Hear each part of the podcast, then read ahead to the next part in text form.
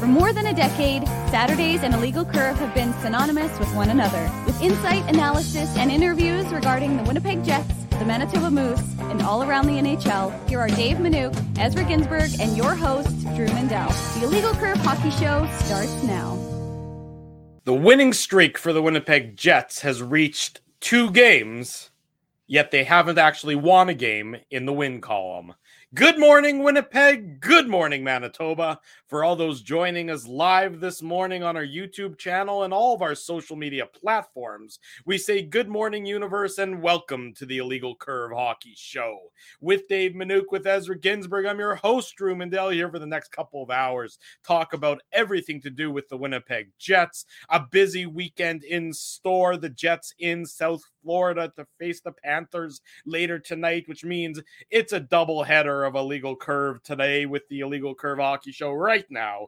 And of course, the Illegal Curve post-game show in about twelve hours time. Then we do it all again tomorrow, twenty-four hour or about thirty-six hours from now after the Jets and the Tampa Bay Lightning. Drew, what are you but- going to be doing fifty-one hours from now? fifty-one hours from now, probably sleeping. I see people wondering if I've suffered a massive head injury in the lead up to my intro, and that's totally fair.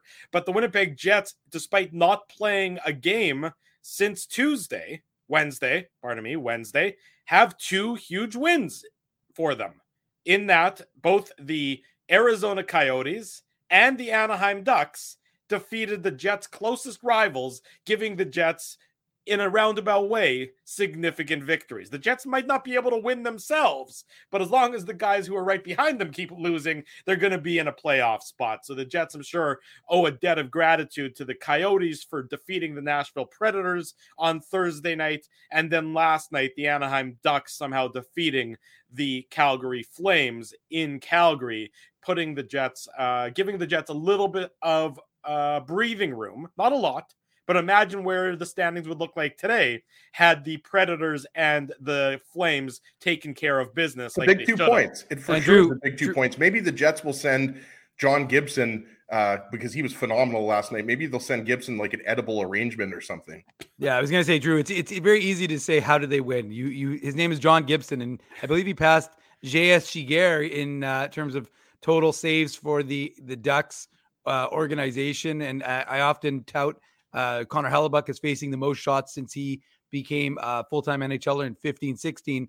Right behind him on that list are two players. One is Andre Vasilevsky, which kind of proves the whole when everybody says the Jets defense sucks. They go, no, it just means he plays a lot, a la Andre Vasilevsky.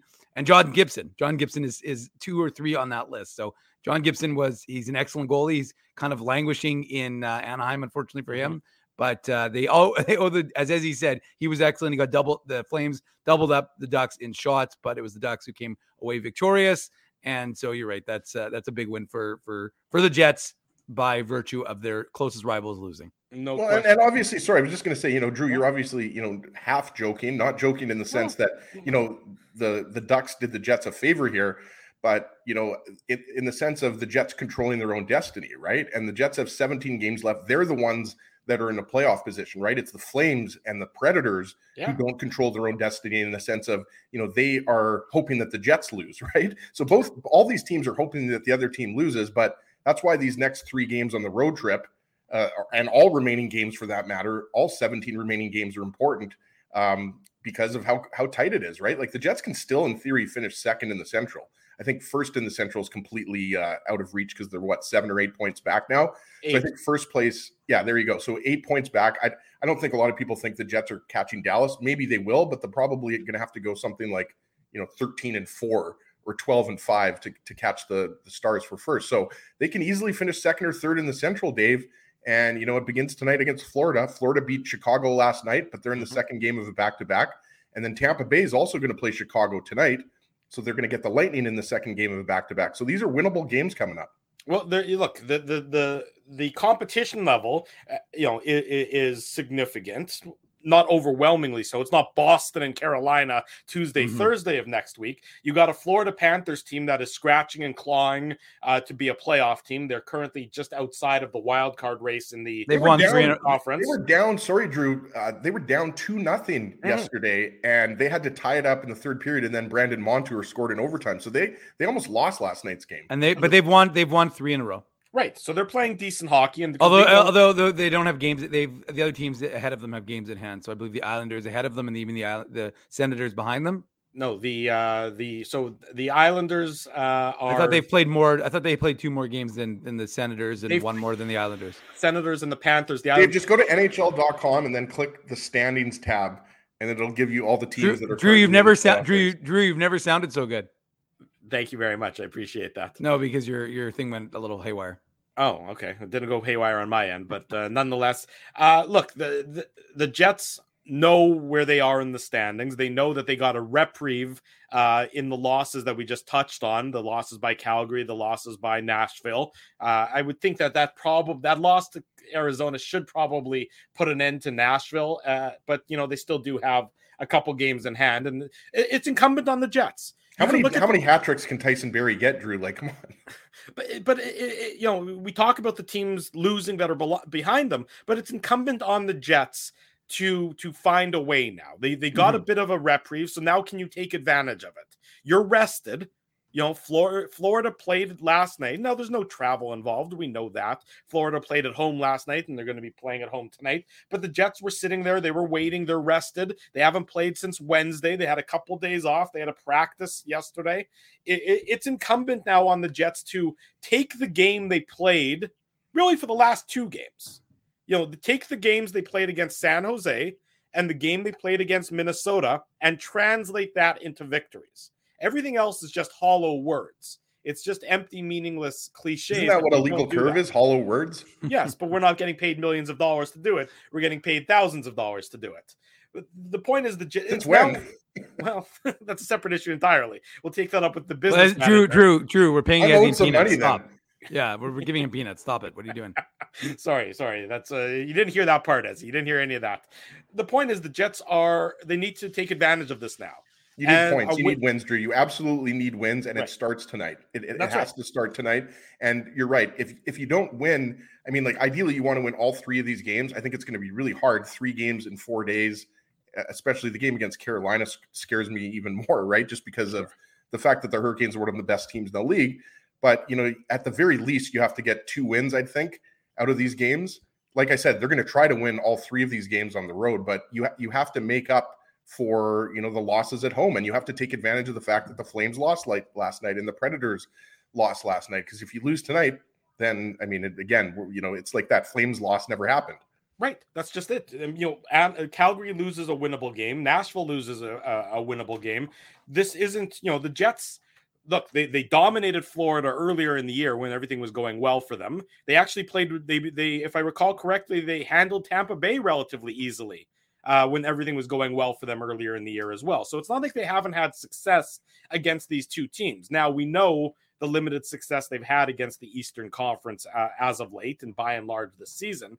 But that none of, nonetheless, if you play like you played on Wednesday against the Wild with a little bit more scoring touch, mm-hmm.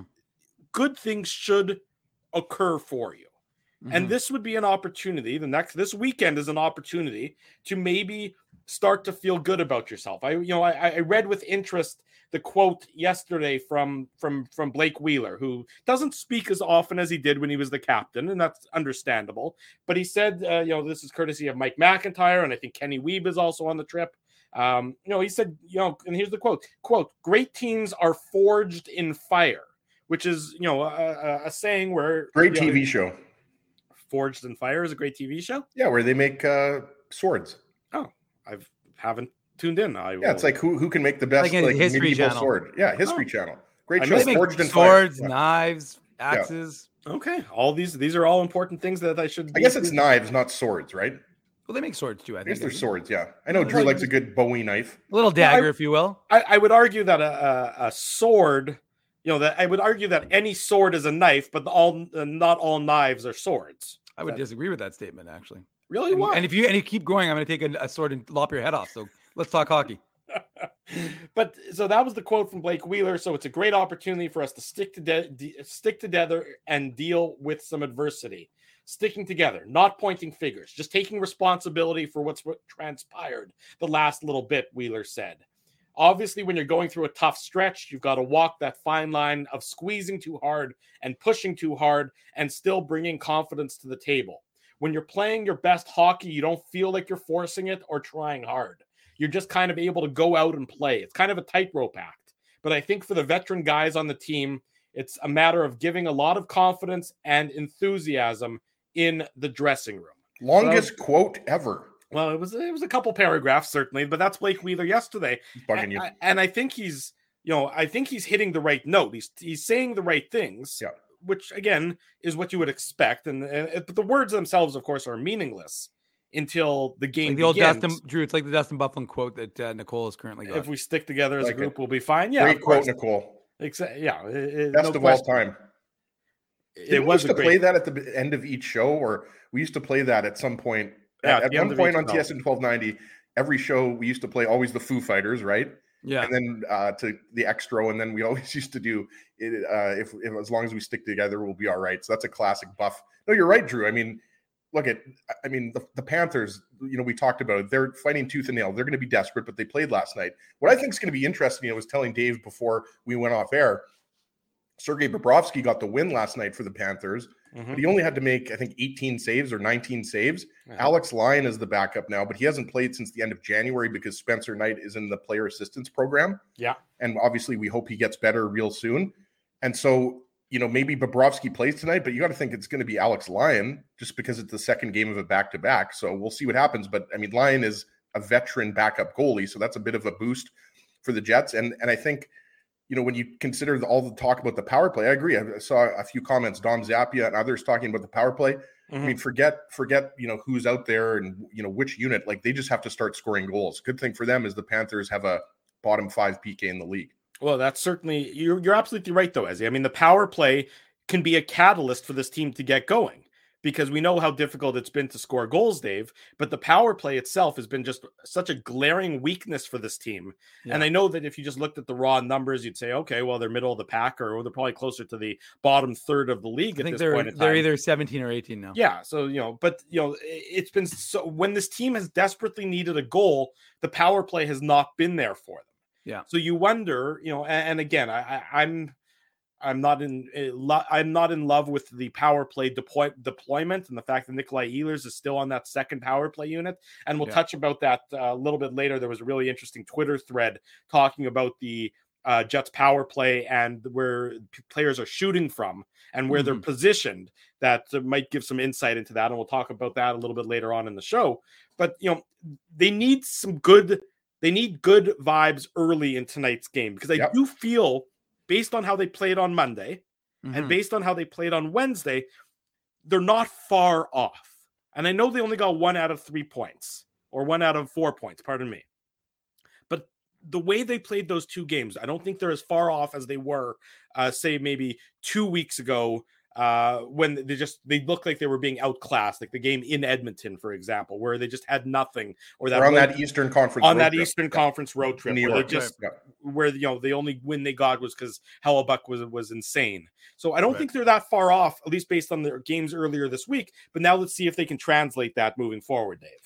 Yeah, I think that's a fair assessment, Drew. And I think if you're the Jets, you overall feel good about your the way you've played the last couple of games, despite the results. Now, you're no longer in a position where you have the luxury for hollow uh, talking points, you mm-hmm. know, in the media availabilities and say, well, you know, we liked our game. How many times do we hear that statement where it was like, we liked our game? It's like, yeah. well, that's all well and good, but you're no longer in a position, as we've like talked about, yeah. to like your game. This is This is a team that has squandered, and I think that's a fair use of that word, mm-hmm. uh, their opportunity that they provided themselves because they won so many games in the first thirty, right? When you win twenty games of your first thirty, you give yourself that cushion. The standings bank is full. But when you start to use up the funds in your standings bank, you got to replenish them or you're going to be broke. And in this instance, broke means out of the playoffs. So you're you're now feeling good about the way things have, have gone of late, you know, and look, we've credited the goaltenders of the opposition because they played excellent, right? James mm-hmm. Reimer was fantastic in that game against the Jets. So it, it's it's not like the Jets didn't have chances. Now, I agree with you. I think the power play has really hurt them. Yeah. I mean, when you go zero for nine in your power play, it's a really bad. It just it kills your momentum and it gives the other team, you know, uh, a little boost when they can when they can do it. And now the biggest thing is, and we talked about it, San Jose's power penalty kill was phenomenally aggressive. Yeah. But like the fact is, the Jets were also, I would say, for them especially, phenomenally slow, yeah. and they weren't quick with their movement. And as a result, San Jose was able to get to them every single time. And the Jets, it was predictable, right? You knew where they were going. You knew where they were shooting from.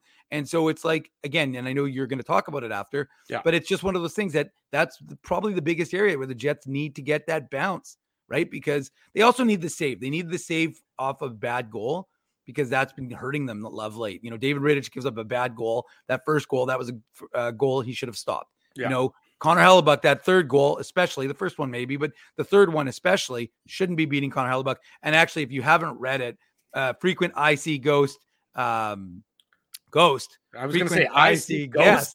Yeah. Sorry. A is, woman who uh, cleaned our house once told me, uh, this is like three years ago. Oh, as he's got uh, women cleaning his house, somebody's whoa, doing well. La-dee-da, no, la-dee-da, Mister Well, woman yeah, cleaning well, my yeah, house. Yeah, yeah. Drew, I clean my house every day, okay? And then someone comes every four weeks.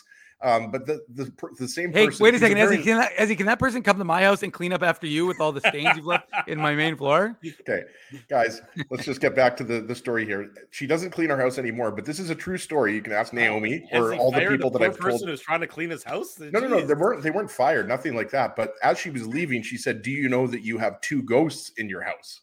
I don't know oh, if I've told fun. you guys this story before, and I was like, "Those oh, were just really?" Kids, like, Ezzy.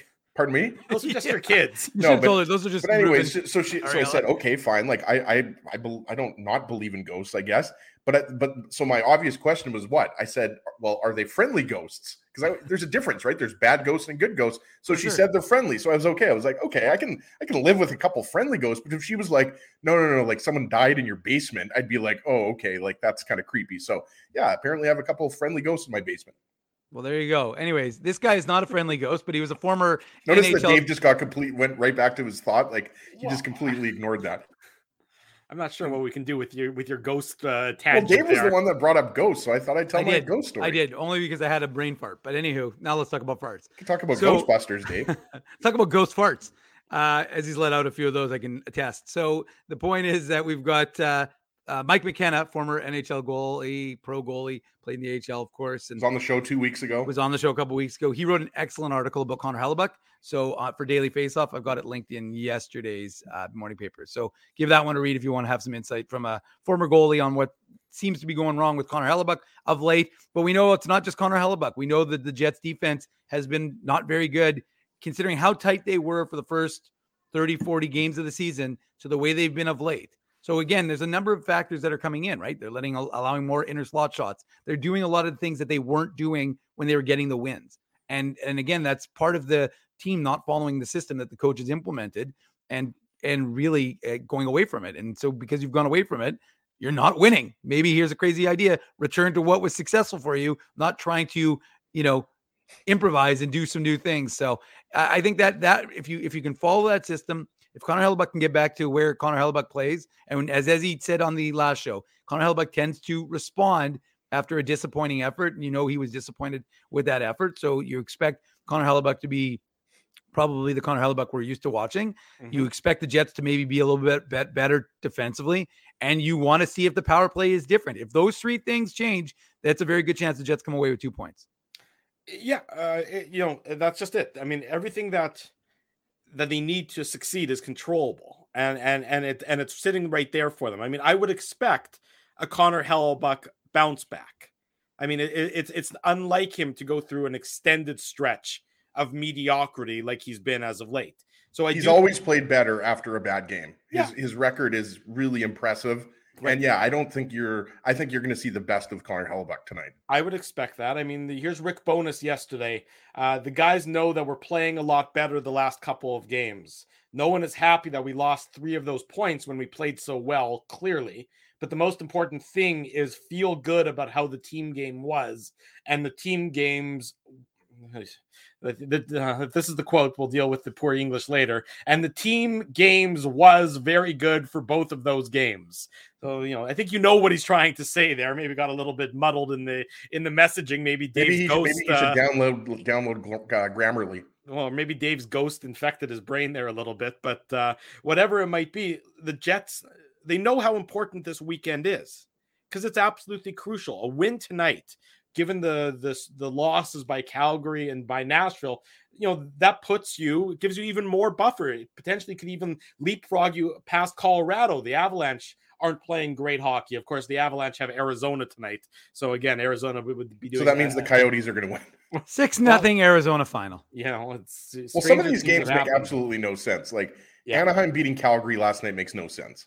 Well, I mean that that one you can. Well, John Gibson, it. obviously, that's yeah. why. But I mean, Calgary. If if the Flames end up missing the playoffs, they can just point to games like that and be like, oh, if we would have just beat the worst team, I'm pretty sure the Ducks are the worst team record-wise in the league. If not, they're, you know, second worst or third worst, right? So San Jose, San Jose and Chicago are actually, San Jose is uh, worse than they are, but Columbus is the worst. That's because they got the win yesterday, right? Right. Columbus is the worst in the league. Right. Yeah. Connor Bedard's going there, I think, Drew. And that's, I'm sure, where the N H L wants him, is in in, in, in a small market like Columbus. Well, Bedard feeding Laine and Gaudreau, that would be pretty awesome. Well, it certainly would be for the Columbus fans. And I like Columbus. They do. They deserve uh, they deserve some good fortune uh, smiling their way, certainly. Uh, but look, the, we know where we're at in this cor- in the course of the season at this point. There's no reinforcements coming. There's no more trade deadline. That's beyond us. That's in the rearview mirror. Well, Cole Perfetti is going to come back eventually, but well, but he's not coming back until the playoffs. If the Jets get to the playoffs, and then what condition is he in at that point in time? So relying on Cole Perfetti, yes, he's, he's not a used car. He's a human being. I'm aware, but relying on Cole Perfetti to all of a sudden be the catalyst that that you know uh, turns your season if you squeak into the playoffs is sure. just not realistic. Given that he's you know basically a first year N H L player, not basically, he is a first year N H L player. I mean. Cole Perfetti is going to add to the depth of the of the roster, and he's going to give you another uh, another playmaker, and that's a great thing to have. Don't get me wrong, but to expect Cole Perfetti to all of a sudden step in, maybe in the first round of the playoffs, and, and and put the team on his back is not realistic. It's what we've talked about, and we talked about it on Wednesday's post-game show, and there, I believe uh, Mike uh, McIntyre wrote it in his column this week. It's incumbent on the Jets' best players at this point in time. You know, you know, Nino Niederreiter. Has yeah, come I mean, in. Look, look at Kyle Connor, Blake Wheeler, yeah. uh, Mark Scheifele. I mean, it's unfortunate they don't have Pierre-Luc Dubois, but a guy like Vladislav Nemesnikov, like yeah. th- it's a big responsibility for him centering that second line. Right, like the, but, Nikolaj Ehlers, these guys have to produce. There's no doubt about that. You're right. Right. Like in the Nemesnikov, Niederreiter, they've come in. They've done everything you could, you would ask them. Niederreiter, especially in the Nemesnikov's a good veteran guy, can play up and down. You know, he's not going to be, again, he's not going to be a driver in your top six because uh, he's not suited for that role. He's there right now because of circumstances, because Pierre-Luc Dubois is out of the lineup. So you have some adversity. And even Blake Wheeler touched on that adversity uh, in his comments yesterday. Uh, let me see if I can find it here real quick. Uh, where was it? Sorry, I had it right here somewhere. Um, sorry, I had it right here. Okay. I'll find it afterwards. But I mean that the you know the the the important part is that the Jets' best players need to be their best players starting tonight. Yes, they need yeah. to be the ones who score. They need to be the ones who are driving the play. Look, Florida and for the rest of the season, by the way, like oh, if not this just team, tonight. If this yes. team is going to get into the playoffs. Yeah, like I agree with you, Drew. Perfetti, you know, at earliest is going to come back. It sounds like in the first round of the playoffs, right? Right. So he's not coming back for this stretch run here. No. So, yeah, you you have to start getting goals from the Scheifele's and the Connors and the Ehlers. And, you know, you'd like to get some offense from the back end as as well. I mean, Josh Morrissey's been doing it all year, but it'd be nice if, you know, Neil Pionk chipped in offensively. Like, it's it's the power play. It's the goal scoring. You know, obviously, you know, Hellebuyck has to be better than he was uh, last game. And you expect him to to be better tonight because he always responds well after a bad game. But, mm-hmm. yeah, if the Jets ultimately end up squeaking into the playoffs, it's going to be because – these guys start scoring. Like, I don't know what the numbers are, but doesn't Kyle Connor only have one goal in his last ten games or something yeah. like that? Yeah. So I, I'm looking at a guy like, and, and obviously Connor has produced offensively for the Jets for many years now, but if there's one guy that I would say has to break out offensively on this road trip, it's Connor. Yeah, I I, I would agree with I was that. Just gonna, I, Drew, Go I was ahead. just going to add before we had to break uh, that, you know, if someone asked about Pierre-Luc Dubois, he's definitely missing the two games in Florida. Yeah. Uh, the hope was that he would join the team on at some point on this road trip. But um, Rick Bowness said yesterday that he was he ruled him out for both tonight's game and tomorrow night's game. Mm-hmm. So my guess is the team is hoping he'll come on Monday and maybe be able to play against Carolina, which would be a big boost for this Jets club against a tough uh, Carolina team. But of course, like you guys are saying, you got to focus on what you're what's right in the head in front of you, and that is the Florida Panthers. And you have to take advantage of your opportunities. And Ezzy's one hundred percent right. Like we talk about the role players and the, and the, you know, we went through a laundry list of guys who hadn't scored in thirty games, twenty games, and ten games, fifteen games. And that's all well and good. And we talk about how you need secondary scoring, but yeah. primary scoring is primarily what you need in this league. And that means that the guys who are paid the big bucks and are on the top lines and get the lion's share of minutes are the guys who have to contribute for you. So if Kyle Connor hasn't scored in, in eight games and Mark Scheifele hasn't scored in, you know, one goal in seven games, like that, that adds up. Right? Or it doesn't add up, I should say. It adds up to zero. And that zero means you don't get a lot of wins when those guys aren't producing. So it's all well and good to to, to expect more from your role players. And I mm-hmm. think you should. And we talk about it too much, how the Jets think still top six, bottom six, as opposed to top nine and a, and a fourth line that that can that can hold their own and and and check. But right now, it's it's right now it's a bottom four because uh, the all lines aren't really producing, and that's what you need. And so, look, without uh, Pierre-Luc Dubois, you're going to have to um, tread water a little bit in that regard. And Nemestikov has, has stepped in. And he's kind of tried to fill that role admirably. But at the end of the day, Mark Scheifele, Kyle Connor, yeah. Nikolaj Ehlers, those are your big guns. Mm-hmm. And those are the guys who are going to have to get it done for you. Last word to Wheeler. I found the quote. We probably played our best hockey, ironically, when we weren't fully healthy in the early part yeah, of the season. Yeah. It's nothing new for our team. We've been battling through it all year. And it's obviously difficult when you're losing the caliber the caliber of players that we're missing right now. But it's just a matter of guys are getting opportunities now. So the opportunity is there. Will the Jets be able to capitalize on it? Because, reminder, it's not like this Florida Panthers team is a defensive juggernaut or anything. This is a Paul Maurice coach team, which means the chances will be high, and they'll be back and forth more likely tonight in terms of instead of a defensive uh, stalwart kind of uh, contest. When Kyle Connor, sorry, I was just going to say, Connor, I forgot he scored against L A. Connor's got one goal in his last eight games, uh, no goals in his last four games, but he has six shots in his last two games. So I I, I do expect Connor to to light the lamp uh, tonight, but, but the point is that he's not scoring at the same rate that you're expecting. So and as he had five of those, in, he, he had five of those in the first period. Right. Yeah. Not enough for the Jets. We'll see what they if they can turn it around tonight against the Florida Panthers. Post-game show right around eight forty-five or so tonight. Join the three of us back here for that. When we return after the commercial break, Jeff Hamilton of the Winnipeg Free Press for more Jets talk. It's a Saturday morning. Drew Mandel, Dave Minuk, Ezra Ginsberg with you. We're live on YouTube and all of our social media platforms. Bottom of hour number one. Welcome back to the Illegal Curve Hockey Show. Drew Mandel, Dave Minuk, Ezra Ginsberg with you on this not quite yet snow. Snowy Saturday morning, but apparently it's coming. Who knows if that's actually going to happen or not? Don't forget, Drew, though, we're springing forward tonight. I know it's, it's spring is apparently spring. Spring is but, here, but the blizzard is also blizzarding. So I'm just confused as to what's going to happen. But I know one thing that's going to happen for sure. Jeff Hamilton of the Winnipeg Free Press is going to join us now is. on the Illegal Curve Hockey Show. As I said, set your clocks to hammer time. Jeff Hamilton is here. Good morning, Jeffrey. Morning, gentlemen. How are we doing? Doing well. How are you things in your world? Things are good. Just uh, I got a few days off here, but enjoying the the Jets uh, being on the road. Mike, as you guys have mentioned a couple times, Mike's handling that, and uh, I got till Wednesday off. So I've been just doing some stuff around the house, getting ready for tax season. And uh, do you and, have any ghosts? Uh, yeah, and watching my my nephew play. Uh, he's playing in provincials right now for high school hockey, and um, awesome. Yeah, nice. So it's been uh, it's been a a, a nice. Not hockey-free, but uh, nice weekend nonetheless. Proud Uncle Jeff uh, showing up at the games to cheer on your nephew. And they don't hit anymore, by the way. Uh, kids don't hit anymore. It drives me absolutely bananas. I don't know what happened, man. This whole, like, hitting's, like, out of the game now. It's like yesterday, I charged ten dollars for the day of watching hockey. I said, I'll pay you, but I want to see a hit. Well, you know. Jeff got down on the ice. He wasn't happy. Oh, Jeff, it's not like when we used to play, and it used to be there was little Scott Stevens running around the ice, right? Now it's the Oh, that's how you got the boys fired up, especially if you're playing like a Saint Paul's team. You know what I mean? That's the public school boys would just go running through the boards. That's how you. That's how you handle business now. I remember those Kelvin Saint Paul's games. It's pond hockey. It's crazy. Are you saying the private school kids are soft? Is that is that what you're saying? No, but it's your chance to hit him. You know, it's, it's uh, Saint Paul's was definitely not soft. They were always dominant in football. No, yeah, always, always a really, and still are a good team. I mean, I have my own feelings about a private school being in a public uh, Winnipeg High School Hockey League, but uh, you know, we, we we can tackle that another day.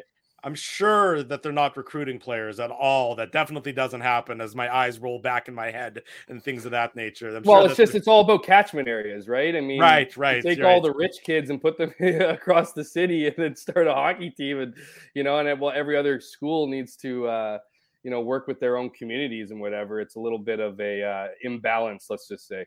There you go. It's uh, that is uh, certainly the case. Uh, another topic for another date and Absolutely. time. Uh, Jeff, obviously uh, a huge Jets weekend. I see the comments. Jets' fault. a, a huge, a huge weekend in store for the Winnipeg Jets. They, they, as we talked, uh, touched on in the first segment, they get a reprieve in that Calgary loses to Anaheim, uh, Nashville loses to Arizona. From what you've seen of the Jets this week, you know, with Monday's game against San Jose, obviously disappointing result, Wednesday's game against Minnesota, disappointing result. Do you get the impression that they're maybe, maybe on the verge of sort of breaking through the doldrums that they've been facing over the last couple months? Or do you think that this is just sort of the, what to expect from the Jets moving forward? Uh, like a bit of both. Like, I mean, to me, it's, You, I mean, certainly it's been a step in the right direction, maybe, but I don't know exactly. Like, on the brink of what? Like getting a victory? You know what I mean? Yeah. You know, like it's, they're not on the brink of being a dominating team. Like, I mean, they lost to the San Jose Sharks, who the next night, I think, put one of the statistically worst efforts in a hockey game. Granted, it was on the back end of, you know, a back to back, so that's got to play a part of it. But San Jose was absolutely horrendous the next day, and. And the Minnesota Wild played the night before. I mean, there's all and, and and now we head into this this road trip, which is an incredibly important road trip just to get back on track, in my opinion. Like, get some wins. I think you guys have touched on it before. Get some good feelings in the locker room, um, and maybe see some results. I mean, that certainly has been the case. I mean, you can't look at that Minnesota game and say the Jets played horribly. I mean, they they peppered their goaltender with uh, they they peppered the uh, opponent's goaltender with a ton of shots and and you know garnered a ton of opportunities. But there's just absolutely no finish on this team. And you guys were talking about some of the goal droughts. Mm-hmm. Kind of, I went on there. Uh, I went on to N H L dot com as uh, as as he was suggesting earlier in the show. Um, it's a hell of a resource. Check out some of these stats. Kyle Connor, one goal in eight games. Mark Scheifele, two goals in eight games.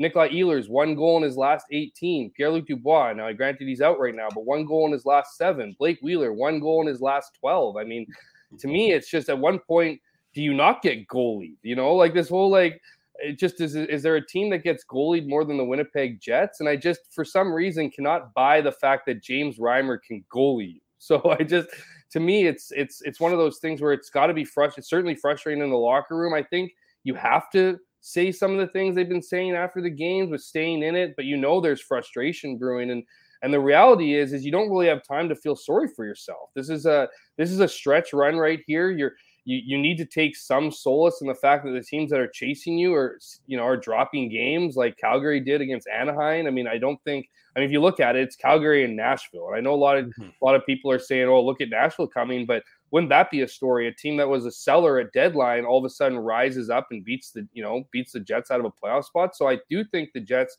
have a lot in their favor right now. They just need to get back to putting in together solid efforts, whether, you know, and results matter. Of course they matter, especially right now. But if you took any positives from the last couple games, it's at least the structure's been there, right? They haven't abandoned things as much as we saw in the previous ten games or so, where it was, you know, where it was a lot of what we heard earlier in the season, right? Where when things went bad or things weren't going, you know, as well as they'd hoped, guys kind of do their own individual things. I think that was creeping into their game for sure prior to these last two games. But it's, you know, this is what, I mean, if you look at it, they come back, they have these three games here. They come back for one game against Boston, then they're gone for two games, and they come back mm-hmm. for one more, I think, then they're gone for three more.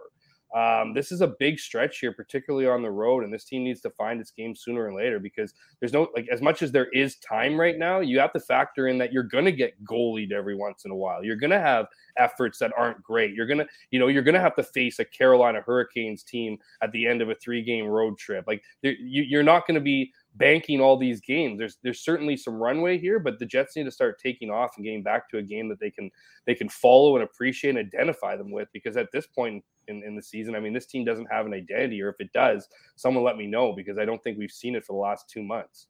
Uh, Jeff, the one hundred fifty residents of Morwena, Manitoba are going to be writing you letters to the Winnipeg Free Press complaining about your lack of faith in James Reimer.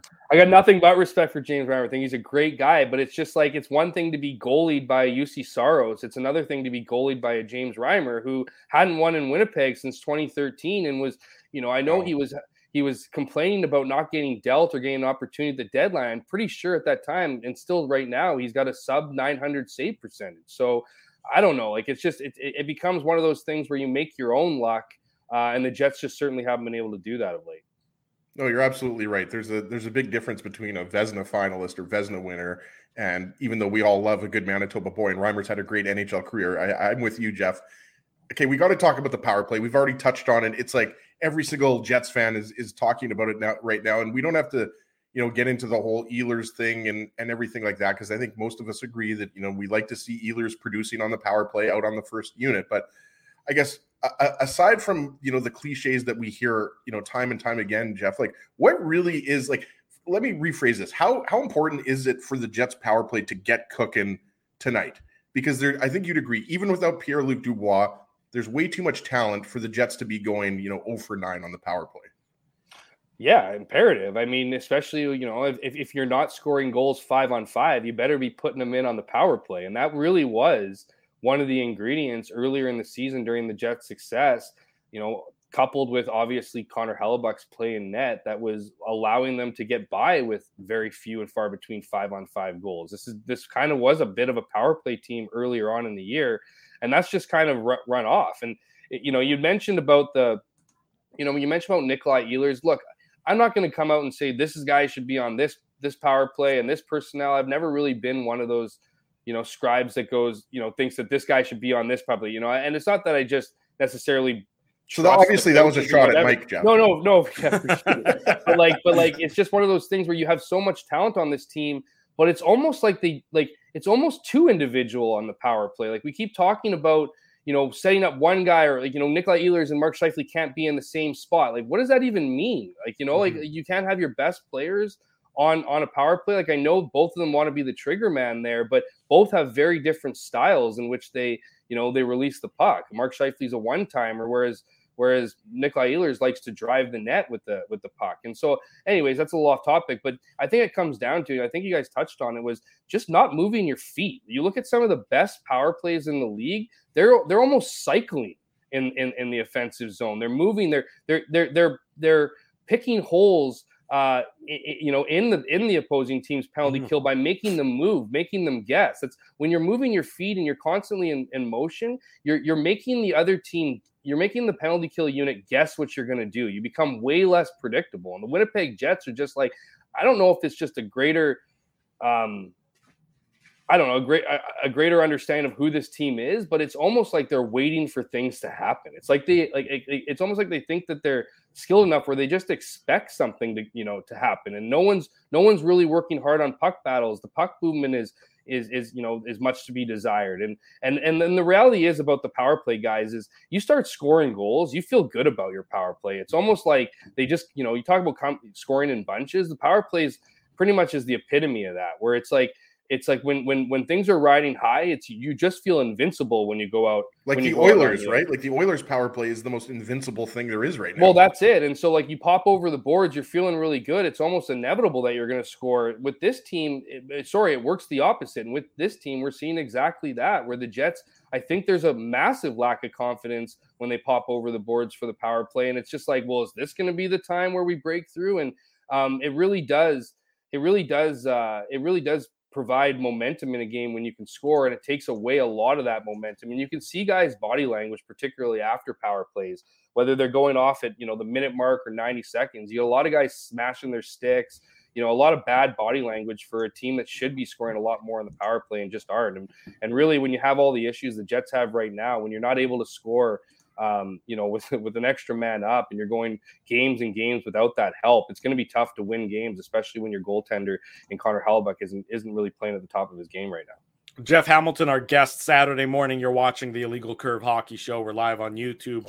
We're live on all of our social media platforms. Later tonight, the Illegal Curve post-game show uh, after the Jets and the Florida Panthers around eight forty-five or so.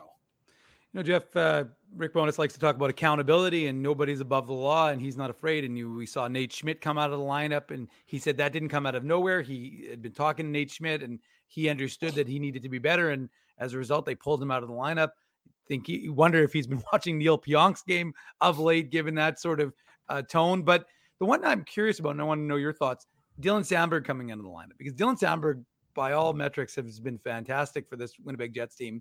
You know, almost second pair, second pairing, basically, in my estimation. And so I find it curious that Dylan Sandberg is the guy who comes out, and of course Logan Stanley scores that goal, so everybody focuses on that goal that he scored, and then he also may have killed Kirill Kaprizov.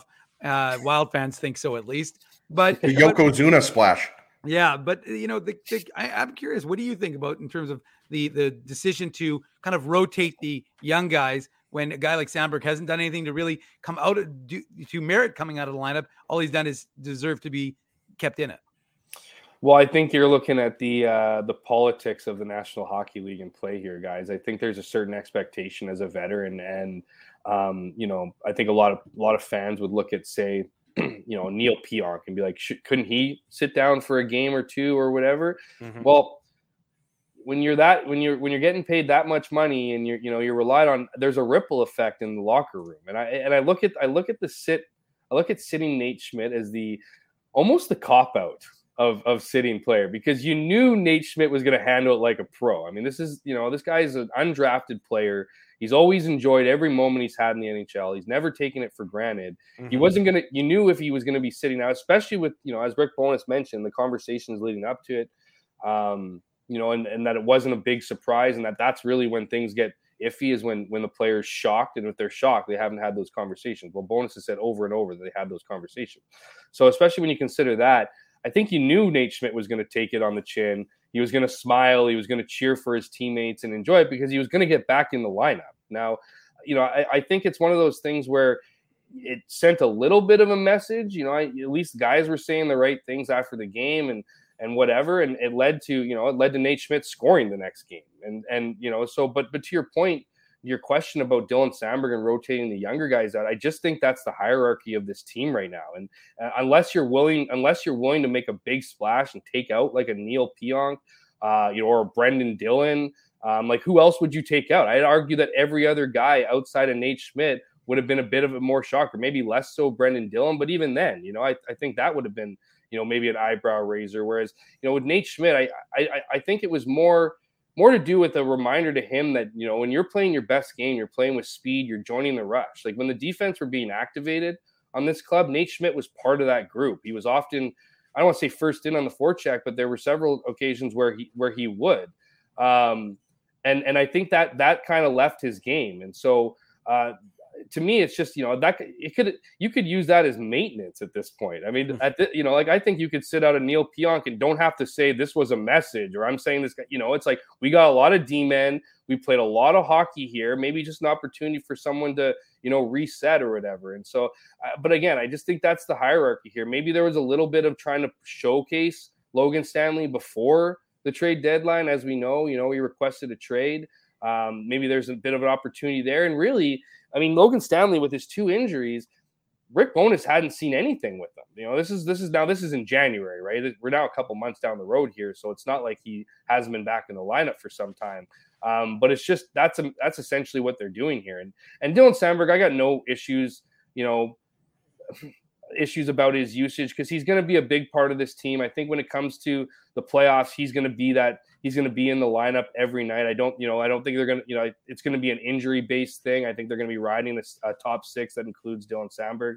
Um, another guy too, Kyle Kopovienko, man. I mean, he's not, uh, he's played well when he's when he's been in the lineup, and you wonder, you know, for for him going in for Nate Schmidt and then scoring that game, if he if he doesn't fall ill the next day, mm-hmm. is that two games? Because that would be more of a message, in my opinion, if you sat Nate Schmidt out a couple games than just than just one singular. And, you know, Rick Bowness wouldn't really play his hand or wouldn't say one way or the other if he would have played, uh, you know, Kopovienko and over Schmidt uh, had he not fallen ill. But Um, at this point in time, I don't want to say it's a good problem because the Jets could have used upgrades on their D-men, you know? And so as as well as Sandberg has played, I mean, um, and, and other, you know, other players have played, I mean, this team needed an improvement, I think, to to compete in the playoffs here, and, and they'll have to deal with what they have. So whether whether it's kind of, you know, swapping in and out the younger guys uh, in the bottom six, I mean, unless you're willing to take out a Dylan DeMello who's playing top line minutes with Josh Morrissey, like I, I just, I don't know who, I don't really know who's next in line.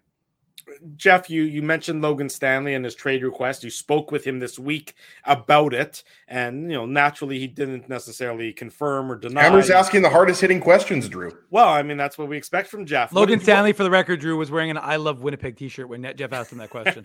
Winnipeg is good. He got it from his yeah, buddy line. Yeah. Exactly. What, what was your sort of, you know, in, in talking with him, what was your impression of the conversation?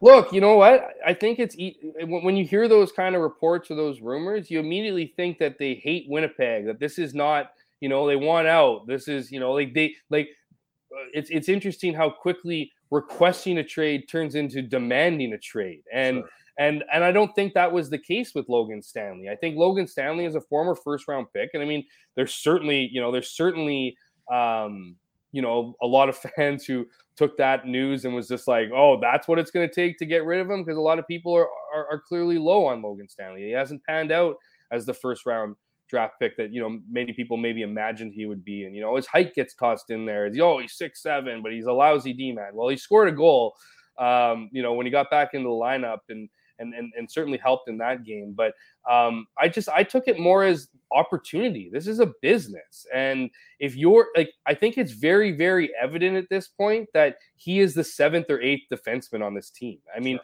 For a spell there, uh, you know, Dylan Sandberg's clearly ahead of him, and so when you're trying to make your way, and when you're looking, you're looking at your team's roster and you're looking at the contract statuses of the blue line. You're not going to get paid if you're playing twenty-five games a year. You know, I mean, obviously he's got back-to-back injuries there that, that that would play into his game totals, but I think he's just looking for opportunity. And, you know, we've heard about this before, you know, Brendan Dillon apparently said he would be good to leave at the trade deadline last year. You know what I mean? Like, maybe it's as simple as that, that it, like, it's not so much, you know, get me out of here, I want to leave. But if my name is, you know, almost kind of doing your, almost doing the bit of your due diligence to your general manager and saying, hey, if somebody's calling about me and wants me to be on their team, I'm okay to leave. And, and, and that's, that sometimes is, you know, welcome from a, uh, welcome from a general manager's perspective. Clearly they did not find a deal that they, that they thought warranted trading Logan Stanley and preferred for him to be on the lineup. And so I thought he handled it well. I mean, you never want to have those things, you know, be made public, because people, you know, you need to address them and be asked about it. And so I, you know, we asked him about it and then asked him to just kind of, you know, clear up some of the gray area here. Right. And and whether you believe he's, whether you believe him or not, I believe him when he says he likes Winnipeg, that the organization's been good to him and his family. I mean, I can point to several examples. They sent him home early over Christmas. He got to spend a bunch of time at home a couple of weeks uh, early. That was a big, he, he really appreciated that from the team. I mean, the team's worked with him through his rehab. So, I think, again, I just I think it just points to less about a player being unhappy. I mean, clearly he's unhappy with his circumstance from a playing perspective, but I don't think he's unhappy here in Winnipeg with the team, with the coaching staff, with the guys. It's just if you're if you're looking at your own individual um, situation and, and looking down the road and trying to sign a, a contract for as much money as possible, you need to play. And, you know, in Logan Stanley's case, for how young he is, that might be more valuable on a team that's kind of making its, you know, going through a rebuild where he can log consistent ice time, rather than a team that's on the premises, premises of, of making the playoffs and is clearly, you know, not in the top six for the team's plans. I think you make some really good points, Hammer, because there's a big difference between Stanley's name, you know, being discussed by Chevy in a in a possible trade, because the Andy Strickland tweet was, I'm hearing that Logan Stanley has requested a trade, right? So as you know, I mean, that you have to take that at face value, right? First off, that's not confirmed. Um, it's possible that, you know, Stanley through his agent did request a trade. I have no idea. He's obviously, as you mentioned, he's not going to tell us. Yes. Oh, there's no doubt. There's no right? doubt he, yeah. he, requested he requested a trade. A trade. There's no doubt. Right. I mean, there's right. no but, doubt. But uh, the, the point is that he responded well to it, right? Like he scored a goal. So and and he's he's saying the right things and he's handling it well. So I, I admire that about Stanley, and we'll see if he gets traded in the offseason. We know he's not going to be traded before the playoffs, right? So I wanted to ask you about Morgan Barron because, you know, I got to give Dave credit. Like, he's been a fan of Barron's game since they acquired him. from the Rangers, and he obviously had the big game, the, the two-point game against the Oilers, um, but he struggled, right? Like, I don't know how many games it was. I think it was like eleven or twelve games before that with no goals. But I guess how important is it for a guy like that to produce on this upcoming three-game road trip and for the remaining seventeen games of the season? Because I continuously watch Barron, and he's great on the P K, and he's a good defensive forward. But ask Dave, I keep saying, like, he seems like a guy who's getting so close to breaking out offensively. Oh, big time. I mean, how many grade A opportunities do you have to get and not score? I mean, this guy is doing his best James Wright impression right now, where he's getting a lot of opportunities in and around the crease and not putting the puck in. Morgan Barron has that offensive upside. I think that was, you know, when when when he when he came over in the trade last year, a lot of the talk was, okay, this guy, you know, he he he plays a hard game, right? He plays that two hundred foot game. He's the kind of player that appreciates every moment in the N H L and knows it can be taken away from him at any point, right? And he needs to continue to make a name for himself. Um, he always had that offensive upside, but no one really knew what exact or knew how, you know, how offensive, how offensively gifted he was or how productive he could be at this level. I, I think I think you have to take some promise in the fact that he's generating such quality opportunities. Him and and Adam Lowry, at, at, you know, Um, have both been on the receiving end of some grade A opportunities, but you got to finish. I mean, th- I think that that really is the difference in a lot of cases of of being a bottom six versus a top six forward. And, uh, you know, Morgan Barron's had a lot of opportunity here, um, you know, especially with injuries. He's he's been given that opportunity on that third line. And we've seen guys like Brandon Tanev and Andrew Kopp. We've seen them blossom in that role and, and grow. So it'll be interesting to see what he can do with that. Um, but, yeah, I think it's important.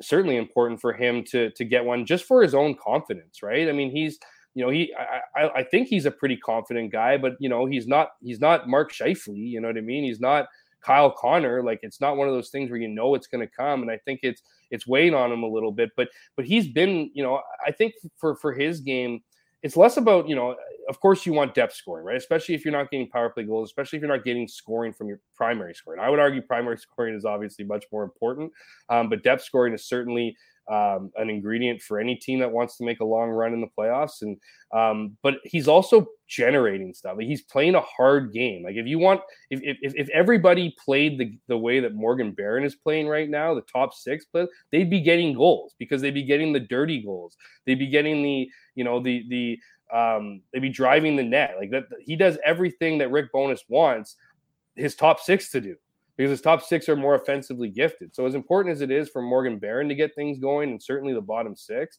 um I think a lot of guys could take a you know to, could take some something from Morgan Barron's game and his two hundred foot um you know responsibilities out there. And and again, if everyone played like that, I think this team would be in a pretty good fight. And and really, I think a guy like Morgan Barron epitomized earlier on in the season when there were a bunch of injuries, when they were carving out wins. I think you had a bunch of guys playing like that, and then when all this talent comes on onto play, it's like these guys look up and down the bench and be like, who's going to do it? No one's looking you know at taking over a game. It's like, where where do we get this help? And anyway, it's a little off topic for Morgan Barron, but I, I certainly think it's coming for him. Um, we'll just see if uh, we'll just see if it if it does. And Jeff, I thought uh, Blake Wheeler's comments last yesterday in Florida to Mike and and Kenny and uh, were curious, right? Talking about how the Jets were having more success when they had quote yeah. they he didn't. This is not a quote from him, but lesser players essentially, and uh, played a little probably a more grittier game. But you know, Jeff, I want to get to the idea of um, Kevin Cheveldayoff and, and his sort of role stewarding this, this organization, because, you know, it's not, we're not that removed from the trade deadline just eight days ago and, and the kind of trade deadline presser that he held, which was a bit of a acrimonious affair uh, at times with the Jets G M.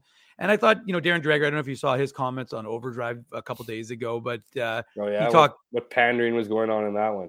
Well, the point, the point is, but where is he getting those comments? I mean, we know where he, those comments are coming from, right? Those comments are coming directly from the Jets brain trust. And so the reality is, I just thought, I, and again, like I said, I don't know if you saw them, but it was just, he talked about the state of the organization and what's going to happen with Dubois and Scheifele and Hellebuyck and, and, and how this team is going to be constructed over the next few years. Do you think that Kevin Cheveldayoff is gonna is likely to remain in this role, given the fact that he's already had twelve years, and uh, you know these are major decisions coming for this Jets club? And obviously, it's hard for me to ask you that question, given we don't know how this end, this season is going to end. But if it continues to progress the way it has, or maybe regress, you know, it's a it's a it's an interesting and, and great question.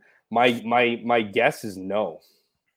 Um, I just I just don't know how you look. I mean, this was an op. It took what twelve years to build this. You build around this core. This is doubling down on this core. You know, we we know how involved um, we know how involved Mark Chipman is with this team and, and decision making. And and while I don't have, you know, this is just my belief and my thoughts, is like I think he got a, a bit of a muzzle this trade deadline. I think they realized that, look, we're not going all in on this group.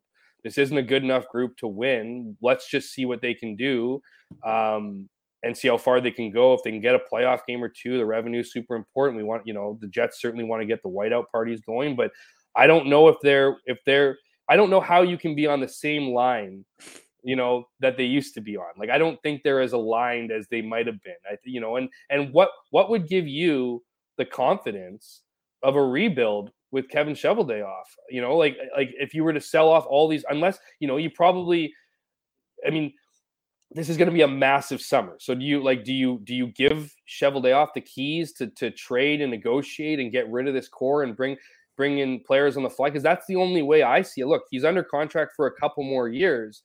They might leave it in his hands to do a retool, to do a quick retool on the fly. Like if they can get players for a Mark Scheifele or a Pierre-Luc Dubois or a Connor Hellebuyck.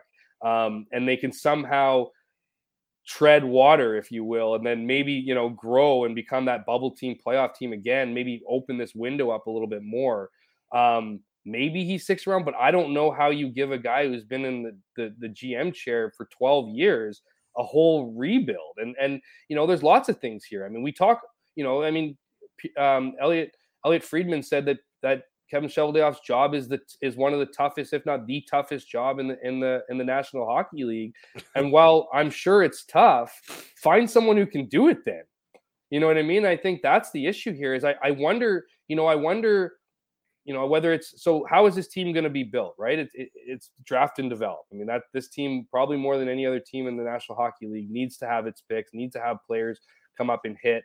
You know, we've seen some trades in the past, but, you know, how how great of a trade partner is is is Kevin Cheveldayoff, right? I mean, he doesn't like to lose he doesn't like to lose trades, and I wonder, you know, what teams what his reputation is in the league for for you know dealing with, with you know or or making trades with teams. You see a lot of teams, a lot of G Ms make deals with each other, you know, over over time, and we just don't see that with with Kevin Cheveldayoff. So what has he done? I mean, that that really is the question here, right? Is what has he done to, you know, put trust, um, you know, in the fan base or or any or or or or in the you know in the Jets leadership to suggest that he's going to be able to get this this club out of it? And you know, I mean, to me, it's it's um, unless unless they can kind of hit unless they can hit lightning in a bottle here and do something special in this in this playoffs. I mean, you have to think his if his, if his days aren't numbered, then his seat is certainly and certainly hot. But at the same time, here's the other thing, guys. We know how loyal this organization is. So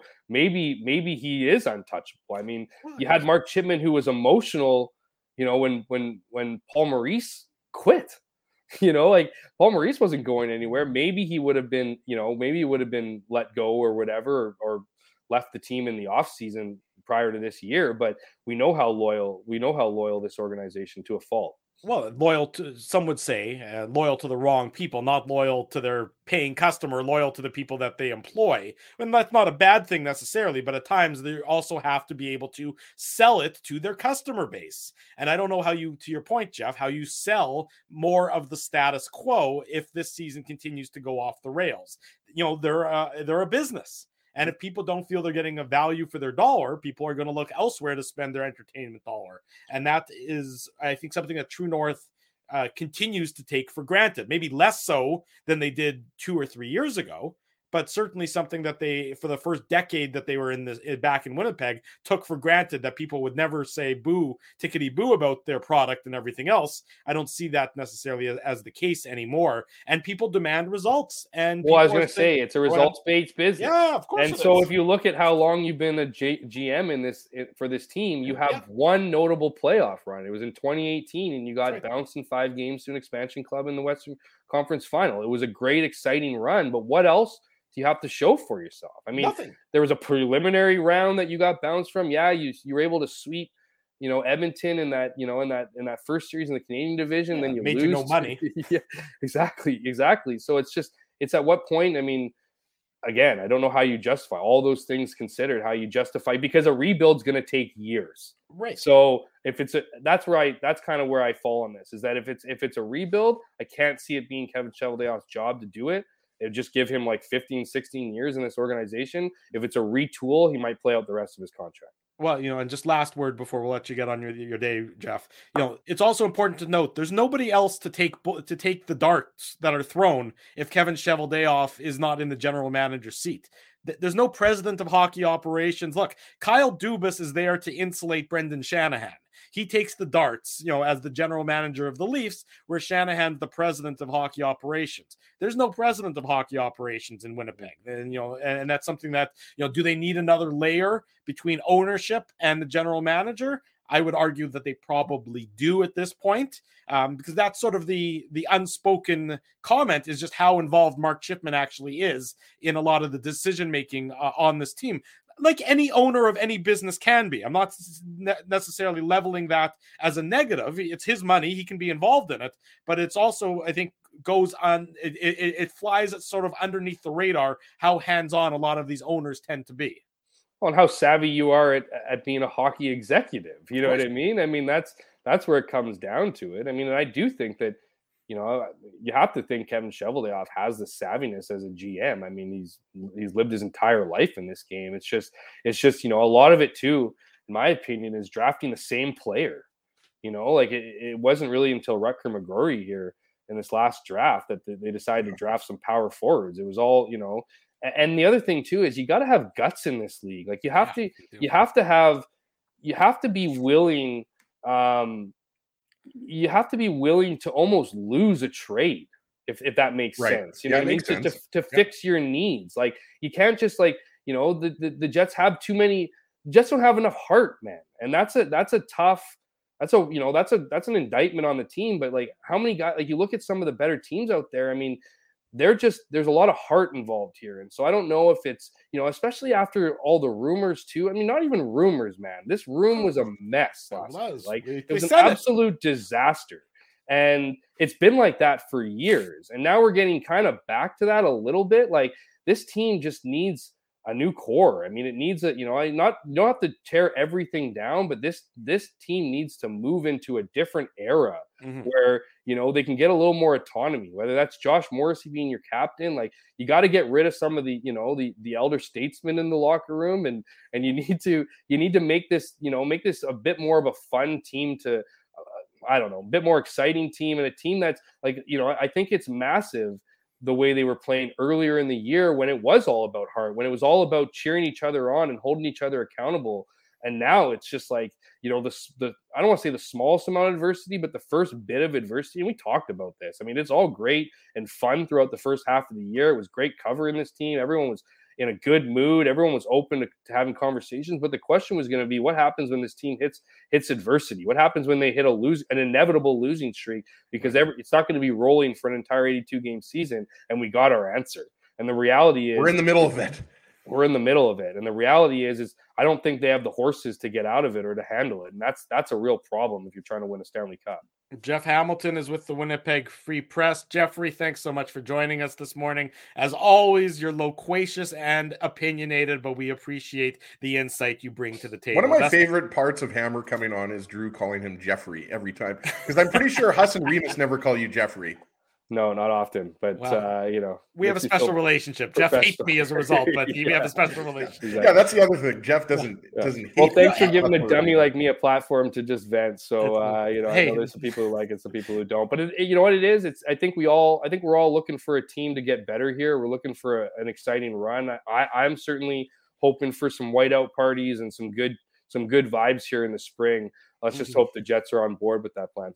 There you go. Jeff, thanks for joining us, buddy. Best of luck to your nephew in the high school playoffs. We'll touch base again real soon. Oh, Jeff, they'll be there. They'll just what? be with the Manitoba Moose. yeah, yeah, there you go. Thanks a lot, guys. Appreciate having me on. There you go. Jeff Hamilton joining us on the show. Let's head to break. When we come back, much more on the Jets. We talk about the power play struggles. We t- talk about more about this weekend's games in Florida. Daniel Fink, Manitoba Moose broadcaster, at the bottom of the hour. Saturday morning, it's the Illegal Curve Hockey Show. We're live on YouTube and all of our social media platforms. Keeping Winnipeg laughing for over thirty years.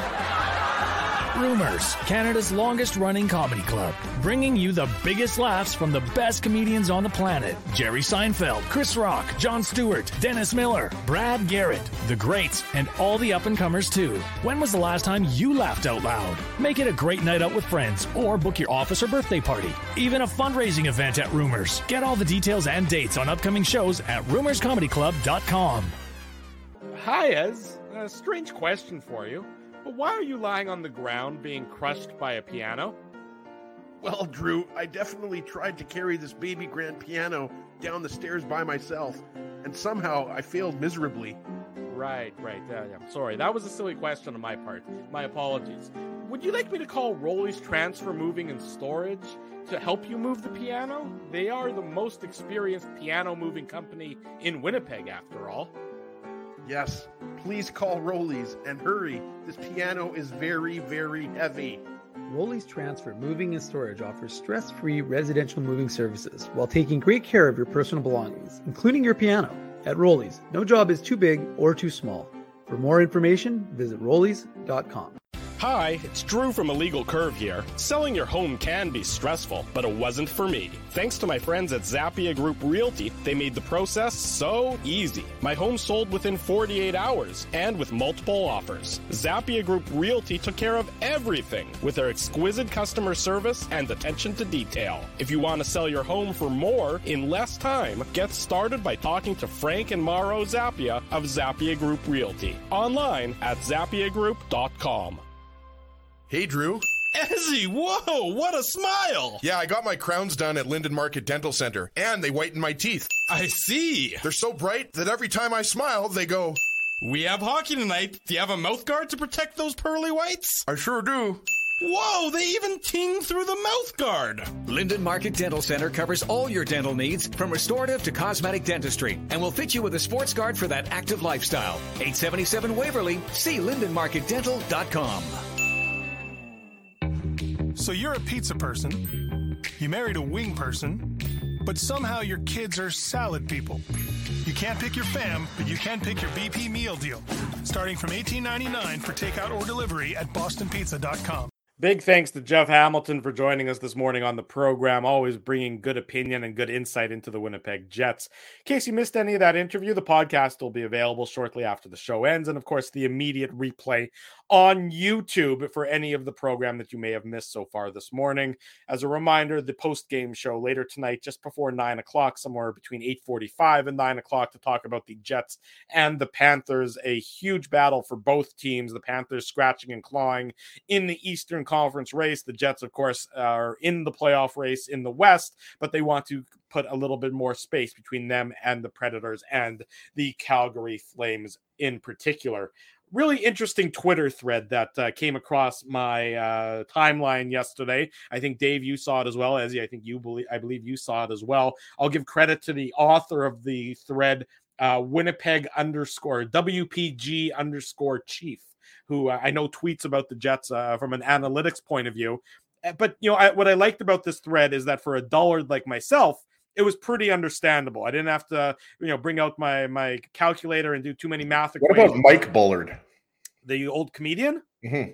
I, I'm not sure where he's gone. I'm not sure if he's still with us or not. But you can Google. You that. said Dullard, so I just thought of Mike Bullard. No, that's uh, didn't look, he have a show like late night on like yeah, C B C or something? I thought Comedy Network, maybe something like yeah. that. He would like have a. I know, like, Drew, uh, you're in the comedy business, so that's why I gave you the Mike Bullard. Uh, shout it's out. A it's a good reference, and it's certainly. Uh, Uh, you know, I, I, I, I remember the name and I, I understood the reference. So that's uh, going back in the way back machine there, Ezzy, to bring it up on air. So good job on your part. Uh, but my point is, you know, what, what was interesting about this thread is that it really visualizes and shows how the Jets power play is not Uh, operating in an optimal fashion, in the sense that the shots that the Jets are generating are coming from worse angles, which, you know, hockey by and large can be considered a game of angles. If you're shooting from a worse angle, your odds that your shot is going to go in is less so than if you're shooting from a from a better angle. I don't think you need to be uh, a math a math genius to figure that out. And talking about just how everything's to the outside and worse angles and not as effective just in how it's being established. So a really interesting thread that, you know, from the Jets' perspective, you, you look at it and you say, okay, this is the problem.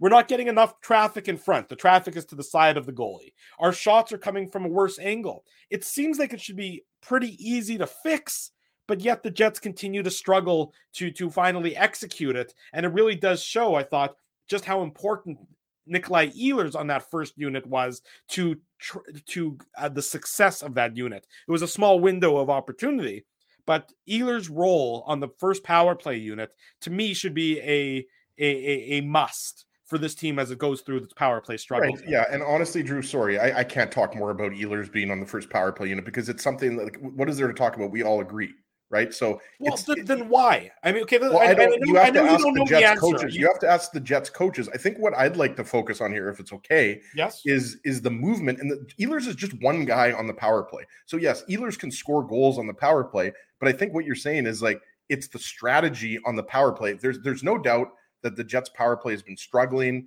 It's been stagnant.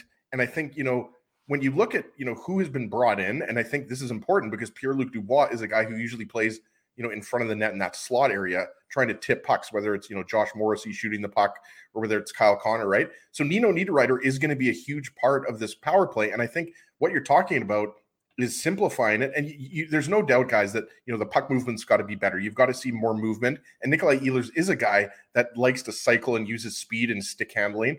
But like, yeah, you got to be, you got to have more of a net front presence. And I think Nino Niederreiter has brought that, but it's not just Niederreiter. It's, it's Scheifele. Like, you got to stop with the pretty passing, the cross seam passing, and, you know, the perimeter play. Like, everybody's got to get, go to the net who is supposed to go to the net. So yes, Drew, I'm just, the reason why I'm saying Ehlers is because we're going, like, how many years, guys? Like, it's just, it's tough for me to, again, talk about, you know, how Ehlers needs an increased role um, because we've already gone over this. It's like we're beating a dead horse here week after week. So th- they need to start producing on the power play, and they need to get some dirty goals, period. You know, Dave, you, you, we talked the, the power play. I mean, obviously it struggled on Monday. It struggled on Wednesday, but it, it wasn't even able to really set up. I mean, and, and, and I, I know as I understand Ezzy's perspective that, you know, we, we, you know, ad nauseum about Ehlers and his usage and everything else, but it, it just seems like when you're struggling to do the basics and you never change up what you're trying to do, no wonder you continue to struggle. It just seems like the Jets are trying to pound uh, a round peg into a square hole here when there's a solution, or at least a, another option that seems like historically in small sample sizes, mind you, it leads to success. And yet they seem to, for whatever reason, refuse to do so. Actually, what they're trying to do is pound a round puck into a square net. But yeah, I mean, I think the I think that applies. More, Drew, more and... of a rectangle, actually. Well, thanks, Ez, for ruining that one for me. But regardless, I, I think you're right. I think, like, you know, I thought that was an interesting thread, and that's why we talked about it. And and I think that it shows, or it illustrates, like you said, it's it it's pretty plain, the English and the mathematics, and and you look at the numbers and you look at where guys are when they're shooting, and you look at guys like. And these, this is your, this is your business. This is what you're supposed to do in the in the N H L. And you have, like, this is Brad Lauer's role. And I understand Brad Lauer is is laid up right now, and or he was, I should say, he was back for that Edmonton game in Edmonton. He's been back on the bench, but he's not back on the ice, which is why Eric Dubois remains up with the Winnipeg Jets. He's uh, he's currently on coaching I R from the Moose. But he's up with, or, or on recall, I should say, not on yeah, I R. He's not, not injured, I R. But he's he's been coaching recall uh, with the Jets. Uh, he remains. I don't know. I think he's probably happy to be uh, in Del Boca Vista. The Moose are in Iowa right now, so I'm not so certain how. Uh, we'll ask Daniel in a little bit how that weather is treating him. But look, I mean, I think that there's no question about it. And I think one of the biggest things, and we've talked about it, the lack of presence in front, the lack of a guy who's like, and that's what that that thread Drew showed was that Pierre-Luc Dubois, rather than being in front of the net, has drifted to the side. Yes. So he's no longer taking away the eyes. And we, how many times have we talked about this? And like, if you're going to run Adam Lowry on the power play, then there's only one place for Adam Lowry, using his six foot, what, four, five frame, six or five, I think, frame in front of the net, having no eyes. And that's all you can do. And then you have to adjust from, if you're Mark Scheifele, you have to adjust where you're shooting from. And again, like I said, like you, I, and I credit when fans take the time to do the research, but like, you're, are you going to tell me now an N H L team that it literally employs people to figure this stuff out hasn't taken a look at this and hasn't said, hey, look at this. Let's, let's adjust accordingly, because right now this is the way it's working. And what is the definition of insanity? It's attempting, you know, like we're, oh, let's just keep doing it. Eventually it'll, it'll happen for us. Right. Well, that's great and all. But as Ezzy said, oh and nine is the difference potentially in two more points. And those two more points could be the difference between you being a playoff team or a wild card team and you not being in the playoffs.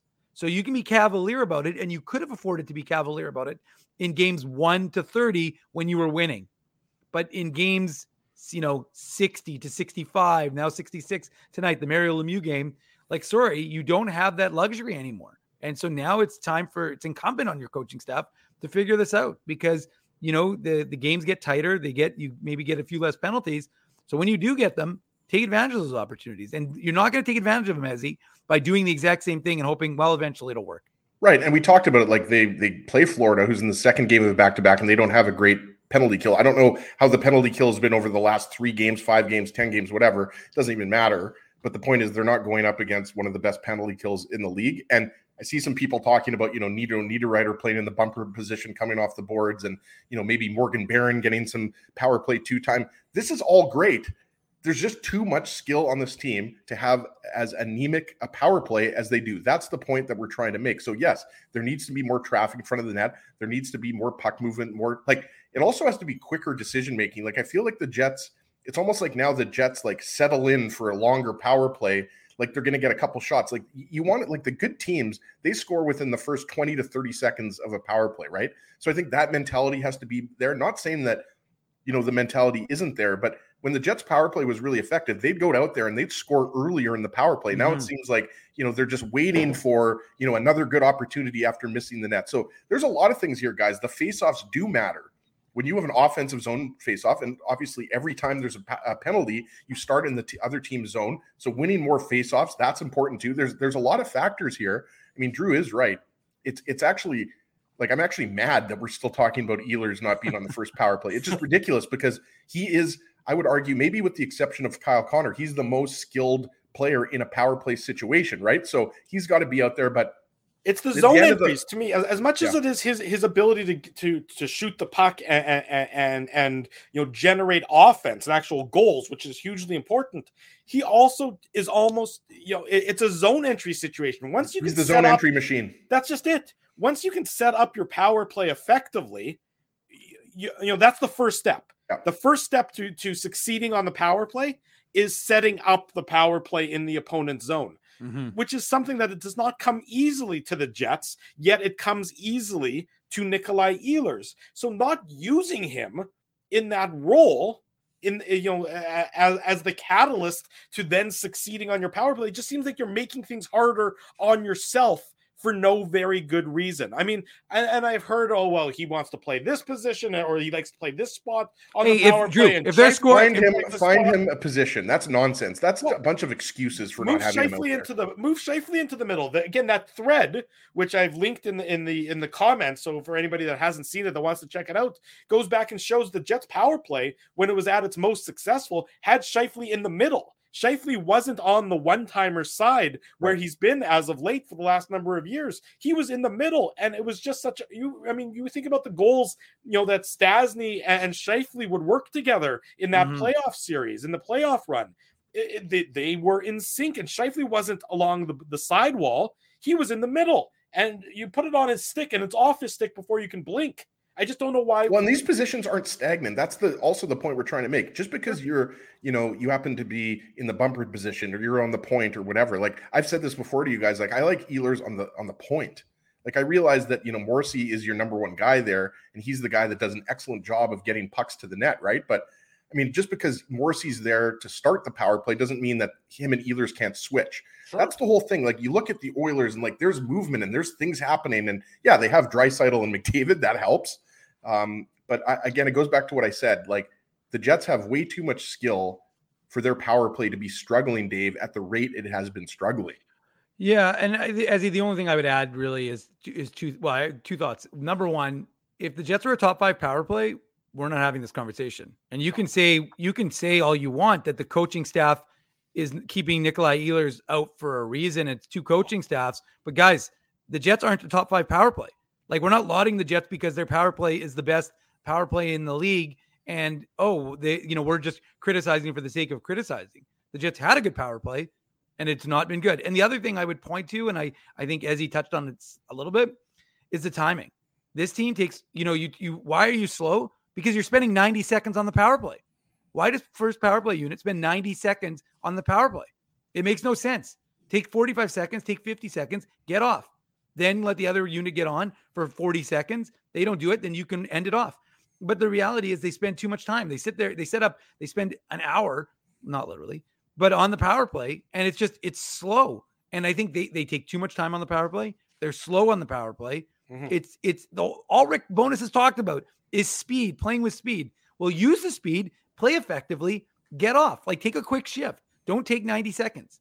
Take, take forty-five seconds, get it done quickly, take a breather, get back out there if they don't score. But the reality is that these guys take too long. They're too slow. They're too casual. They don't have the guys who are willing to stand in front of the net, be in the dirty areas, get those greasy goals. Well, you know what? Hey, perimeter shooting is perimeter shooting. And right now, look, Kyle Connor is a phenomenal shooter, but it's not working for him right now. He's in a slow stretch. I mean, like I said, that thread showed what right now his, his numbers are. They're not good. Yeah. So, and, and Ezzy, you know, you made a good point. Guys, if this is a top five power play, you can play, you can say this is my spot and I'm not moving off of it. But you have gone from a top ten power play to a top to a top twenty power play, and you're in danger of slipping into the twenties to the thirties. So right now, nobody's spot should be guaranteed. Nobody's spot, maybe with the exception of Josh Morrissey, nobody's spot should be sacrosanct. The reality is you need Good to work. do whatever whatever it takes to adjust things, because you're squandering opportunities. These opportunities are points, and ultimately, like I said, when we do the post-mortem on this season, do you really want to say, well, we could have made the playoffs, but, you know, we didn't because our power play stunk? Well, well and, and just sorry, Drew, just wanted to say one thing. I think we're going to go to break right away, right? Yeah. But I just wanted to say, like, I think how the rest of this season, and specifically this next three games on the road plus the game against Boston, I think ultimately, like, if the power play is going well, most likely the Jets are are going to be, you know, winning the majority of these games coming up. And the nice thing, I just wanted to mention that mention this, the two most penalized teams in the league, who do you think they are? Florida Panthers and the Tampa Bay Lightning? Correct. There you go. So the um, Jets are going to get some opportunities. Well, and like you said, the Florida power play, or the Florida penalty kill, is bottom five in the league, and it has been for the vast majority of the season. And, you know, it's been the case, you know, since the since twenty twenty-two became twenty twenty-three. So it's a struggling penalty kill, and a Winnipeg Jets team that struggles to score goals absolutely needs to take advantage of that uh, starting tonight to feel better about themselves and maybe finally get into the into the win column, which they've done so sparingly as of late. Uh, some tweets courtesy of our friend Ken Weeb. I'm not sure if the Jets are skating this morning. It's an optional. Uh, yeah, starting, it's an optional. It's an optional Kenny starting. was on the golf course, boys. He's not. Yeah. He's uh, talking to Rick Bowness. Here's what Rick Bowness had to say, uh, courtesy of Ken Weeb. Uh, Rick Bowness said he would know more tomorrow about whether or not Pierre-Luc Dubois would join the team on Monday in Sa- in Carolina. Uh, the Dubois injury was sustained on a hit from San Jose Sharks defenseman Mario Ferraro on Monday night. Was that Bonus the one that was, happened in the neutral zone? I'm guessing. I think maybe that makes sense. Uh, Bonus was asked if Dubois was in concussion protocol. Uh, he would not say. He would only say it's an upper body injury at this time. So uh, why you know, can't you just say whether or not he's in concussion know, that, that protocol? Makes well, I'm not ridiculous. sure why you have to keep that a secret. And also, it, it, if they think if they're going to find out tomorrow if he can join them on Monday, you would have to assume that means does he clear concussion protocol in order to join the team in Carolina on Monday? That makes me so, think that he is in concussion protocol. By of him course, not... it tells me that he's in concussion yeah. protocol. Otherwise, you know, my T-shirt that says my player is in concussion protocol is asking is generating a lot of questions. Drew, is, your is, T-shirt is, says oh, Betway. Yeah, I was going to say it's on it's Betway, Drew, not Winnipeg. Well, is good. And it's actually friends. not a T-shirt; it's a sweater. It is a sweatshirt. It's a crew neck. I'd like to thank our friends at Betway. If you ever need anybody who is an expert on betting the S E C men's uh, college basketball quarterfinals Stop, and Drew. M A C football, uh, I'm your guy. I, I went four for four on my parlay last. Go night, Kentucky! Bro. Yay me! In I don't know event. if Kentucky was involved in that bet, but go Kentucky. Well, they actually Laura's watching. Well, thank you. I actually wagered against Kentucky. I took Vanderbilt plus wow. the points. Hey, I had Vandy. to bet with my Drew. Drew's to, always loved Vandy. Well, I only love Vandy because usually Kentucky beats up on them, but in this case, the game mattered to Vandy. It didn't matter as much to Kentucky, so I could feel as though getting eight and a half points was a was a good wager. A true and sign of a gambler, a true sign of a gambler and not a fan is Drew Mandel right there. There you go. I bet with my head, not necessarily my heart. David Putty, David Putty would be disgusted by you. That's fine. That's gotta support the team, Drew. I know. I hey, I support the team. There's no question about it. But when there's money to be made, Dave M. There's money to be made. I, I you know, business I gotta, is business. I gotta scratch I gotta, and claw to get to get the cleaning ladies like Ginsberg, who's uh, gotten fallen from the trees left, right, and center. Dave, we or yeah, Drew, Dave, yeah, and I don't hey, have anything. To break. We're we not got, the ones going to hell. We got Finker coming up, so let's uh, come on. Let's go. All right, That's Daniel up. Fink, who went from hammer time to Fink o'clock. We have That's to get his next. intro music queued up, right, Dave? Yeah, we're we're watching the Illegal Curve Hockey. Saturday morning, welcome back to the Illegal Curve Hockey Show. Drew Mandel, Dave Minuk, Ezra Ginsberg. We are pleased to head to Des Moines, Iowa, where the voice of the Manitoba Moose, Daniel Fink, joins us to talk about the, the Moose as they're on their road trip playing against the Iowa Wild later tonight. Daniel, good morning. How are you? Doing swell, just wearing my, is this a t-shirt too, or... Either way, it's all good. Every, who's who's practicing? Is that the Moose or the Wild that is, behind you? That is a live look in at Manitoba Moose morning skate here today, ahead of tonight's six o'clock puck drop against the Iowa Wild. There Dan, you, you maintain your track re- track record of always having, always looking handsome, but also always having the best backgrounds. Because Dan, I think ninety-nine percent of the time when he comes on the I C Hockey Show is always in the rink with hockey behind him. So Dan maintains his status and his uh, his title. If there's one thing that I can be good at and claim to it, I'm glad it's that. uh, Dan obviously brought you on to talk to somebody knowledgeable about the Manitoba Moose, opposed to the dullard that we usually have joining us. I'll go. Uh, I'll Moose go are... find someone else. The Moose are playing great hockey as of late. I mean, if I'm not mistaken, and correct me if I'm wrong, it's points in ten of their last eleven games, which is an impressive streak at any level of hockey. Why the success? You know, this was a team that was sort of inconsistent, I would say, up until recently, but now that they're getting on this roll, what do you attribute that success to? Yeah, they were kind of almost consistent in their inconsistency, about a five hundred club. Uh, they had a real nice start to the season and then kind of rode that for a little while. And honestly, coming into the All-Star break, we're in a bit of a tough spot. They'd lost three straight. They played pretty well. It was one of those stretches where you play the right way, you don't get the results. They got two points out of six on a road trip. And all of a sudden, the Grand Rapids Griffins were nipping at their heels uh, for that final playoff spot. The Moose came out of the play, out of the uh, All-Star break. They won two straight against the Griffins, and then they just haven't stopped since. It's been a very nice run for them. And now, even when you factor in those three losses ahead of the All-Star break, they have points in something like eighteen of twenty-three or something like that, or seventeen of twenty-two. I'd have to go back and check what the exact number is, but uh, they have just been gobbling up points for the last while, and it's let them get right into the mix for the uh, Central Division crown here. And if they'd won that game in Abbotsford in overtime, they would have been tied in points, but technically ahead and owning that top spot in the Central Division. So they're right in the thick of it now, and it's been quite the turnaround for the Moose. Dan, there's so many guys that we can ask you about, as I always preface each question, and we're going to get into a bunch of them. And the guy I ask you about might surprise you, maybe it won't, and it might surprise, you know, our viewers and stuff. But Daniel Torgerson is a guy that I obviously don't watch as much Moose hockey as you guys do, but when I've watched him play, he's so impressive. And because he's the two thousand twenty second round pick, I think maybe I watch him a little bit more closely than some of the other prospects. Ville Heinola obviously wouldn't be included in that, but you know, maybe his numbers wouldn't jump out at you. I think he's got six or seven goals, but, you know, according to Dave, he's been playing a lot with uh, Henry Nikkinen. And I just wanted to ask you, this is his first full season with the Moose. I just wanted to ask you how you've seen his game develop, because I think you'd agree he's a guy that, you know, the True North organization hopes will be in the N H L a couple years from now. Yeah, I think for both Nikkinen and Torgerson, very similar paths here with the Moose. I mean, first season in North America, like you said, that brings a lot of adjustment, not just on the ice where the ice surface is different, the game is different, but off the ice as well. You have two guys living outside of their home country now and to, on a different continent to boot. That's a big adjustment. And uh, when you're moving into pro hockey, there's so much going on, or moving into North American pro hockey, uh, it, it can be a lot. And we've seen them establish the building blocks. I think I, I've brought that up, kind of building a foundation for yourself and building throughout a season a couple times on this show. And that's exactly what those two have done. And I think the Moose are starting to reap the rewards of that. And the second half of the season is always interesting in the American Hockey League because it, in some ways similar to junior, maybe not quite as marked as it can be, young players start to find their way in the league. And it can go a couple of different ways with players maybe getting a little tired because they haven't been through a schedule as grueling as the A H L before, or they start finding their way in the league, they start establishing themselves, and now that they've built out that foundation, they can start to put new layers to their game. And uh, as a result, we're starting to see that, I think, with both Meekinen and Torgerson. And uh, you know what, like you said, those numbers aren't exactly eye-popping, but uh, they are increasing. And the, you, that's what you want to see, is that rate of production starting to increase as the season goes on. And for Torgerson, scored a big goal uh, in Abbotsford, his eighth of the season, to tie the game in that first game uh, when the Moose were down two nothing in the first period. So uh, some good timing, some good play, and uh, you're starting to see those guys come along as prospects.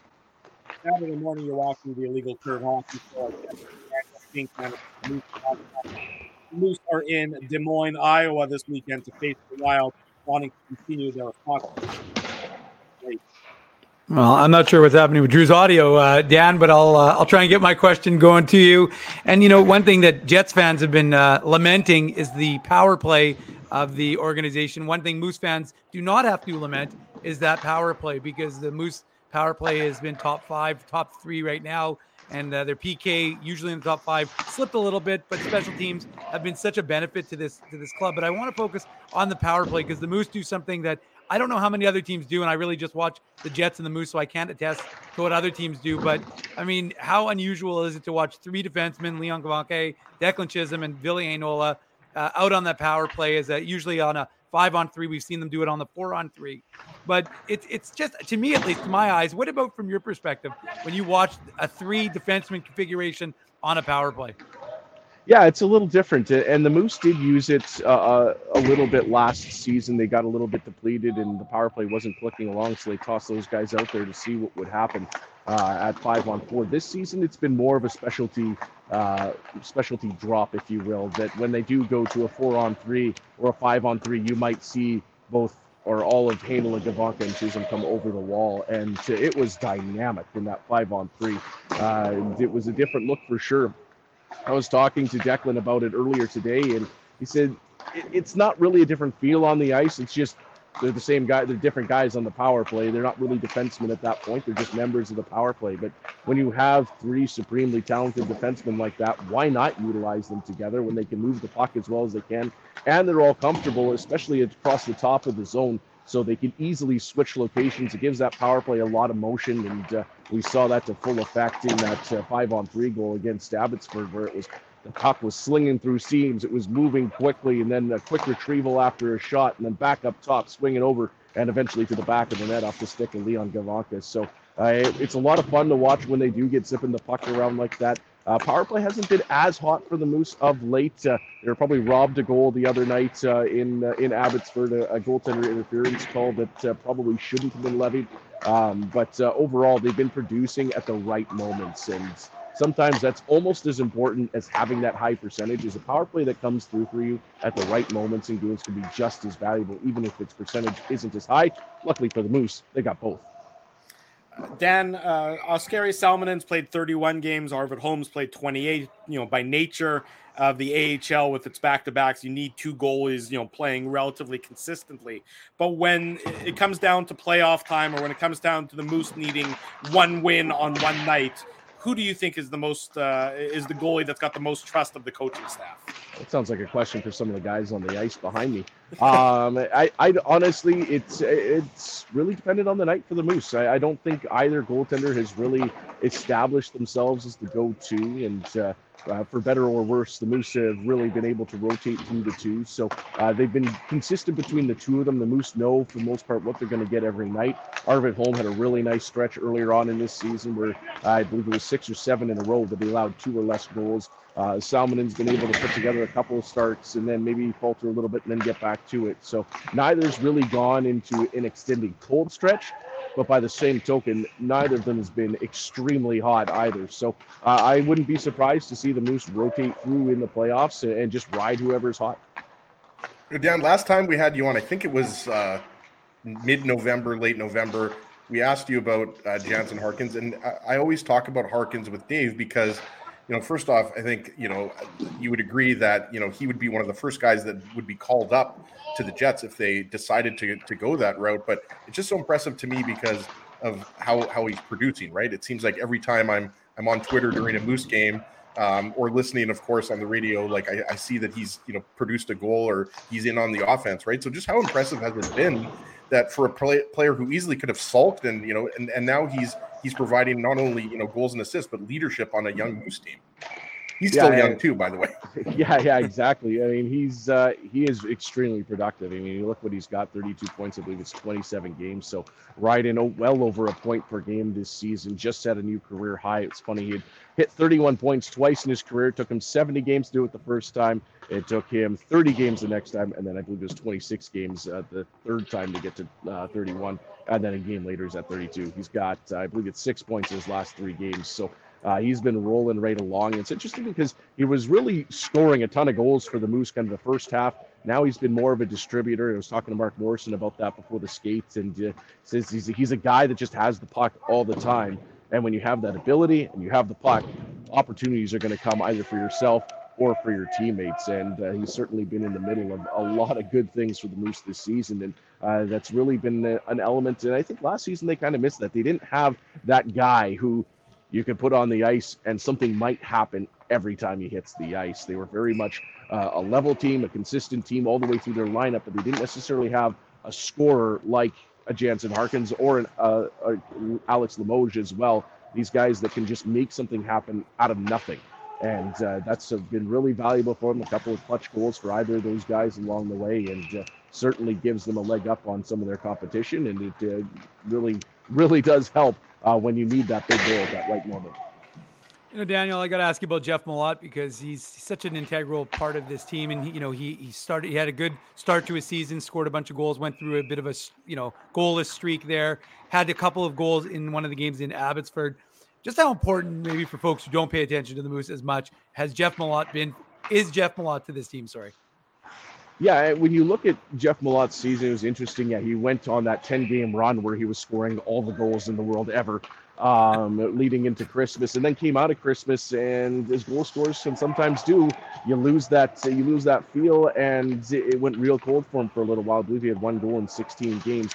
The interesting part through that sequence is when you start to look at it a little more, all of a sudden the Moose lines got jumbled up a little bit. They were dealing with some injuries. They were dealing with some call-ups. Uh, the top line wasn't really generating, so they started to shuffle things around. I just don't know that Malott ever got the right fit. He never was playing poorly. Um, he was doing all the things that he usually does. He's a very consistent player, but it just wasn't going for him. Then gets reunited with that top line, and while Dominic Toninato and Alex Limoges were racking up some points, Malott strangely still wasn't. So he was doing all these good things, whether it was net front presence, whether it was battling the puck free. But uh, I think there were a lot of third assists and things like that through there. He had a couple of goals that uh, changed names uh, after after the fact. Um, so it was just kind of one of those weird stretches. But you look at what the player was actually doing, and the shots he was generating, the chances he was generating, what he was doing for his teammates. He was still a very highly effective player. And when you have a guy that strong with that skating ability, with that shot, I mean, he's just such a handful down below the goal line. He really does dominate uh, in tight, things like that, but he scores a lot of his goals in the paint. And when you're a scorer like that, it can really go cold for you because you need the puck. It's somewhat out of your control. You can win all the battles in front that you want, but if the puck bounces to the right and you're to the left, tough luck. So uh, for Malott, he gets a couple of those bounces the last time out. He tends to score in bunches, so we'll see against this Iowa team that he was extremely effective against in this building leading into Christmas, if maybe he gets going a little more here, but he's certainly starting to pick up the offensive count a little bit. Last one for you, Dan. You're at the A H L level, you're used to players getting called up and moving back and forth from the N H L to the A H L to potentially the E C H L. The Moose are in a unique position, as Dave has touched on before, that they've had a coach called up. Pierre-Luc Dubois obviously moved up uh, to be uh, behind the bench for the Jets as they're going through a, a, an injury on their coaching staff. How has Mark Morrison sort of pivoted the responsibilities of his coaching staff, minus a guy that he expected to be with him for most of the season, of course? it's kind of interesting. It's the second straight season that the Moose have had a coach called up. Marty Johnson went up for a few games last season, and obviously that audition went well for him uh, now with the Winnipeg Jets. But uh, yeah, this has been a, a long stay for Eric Dubois with the with the Jets. I got to talk to him last week, and uh, he's really enjoying the opportunity. Uh, he's definitely keeping tabs on everything Moose. He was at one of the games, uh, just poked his head in, I think, after a couple of meetings to, to keep tabs on the team. But uh, you know what? Uh, it's a great opportunity for Eric, and uh, I hope he's still enjoying himself with uh, with the big club. And uh, for the Moose, I mean, they've uh, they've kind of made their way through it. Drew McIntyre, the uh, developmental goaltending coach, spent some time down on the bench, and then he had to leave to go handle some of his scouting duties and things like that. And now he's back with the team here in Iowa, so I'm guessing he will slide down to the bench uh, again. Uh, and that's been an interesting experience for McIntyre. He's never been on the bench uh, in a pro setting. Obviously, uh, relatively recently retired from his playing career. He'd done some coaching uh, at like at minor uh, minor hockey levels and things like that. But uh, he's really relishing the experience of being on the bench with the Moose. And it gives him a different perspective. Usually he's up in the press box, gets to see his goaltenders at work from a different angle, gets to talk with some of the players about more systems-related things, which as a goaltender isn't necessarily his strong suit, so he's working to build on that. And so it's uh, it's been a good opportunity for multiple people in the organization, despite, of course, uh, of course, wanting uh, Brad Lauer to be back to exactly what he was doing with the Jets and having everybody in their regular roles. But uh, just like for the players, when things go awry, it breeds opportunity. Although, Daniel, go. Daniel, it's not quite true, because I did say Mark Morrison jokingly said when we asked what it was like having Drew McIntyre on the on the on the bench with him, he goes, I'll, I'll prefer Eric. And then he walked away with a smile. And then right after that, all the Moose did was went on a winning streak. It didn't lose a game again in regulation for, for some time. So I, I haven't had a chance to ask Mark if he wants to revisit those comments. But I just quickly before, I know Drew said last question, but I'm going to sneak one in here under the wire. No, no, you're done. I'm done. That's it. Yeah. His contract no, is up. This yeah, is like, going to cost you extra, Dave.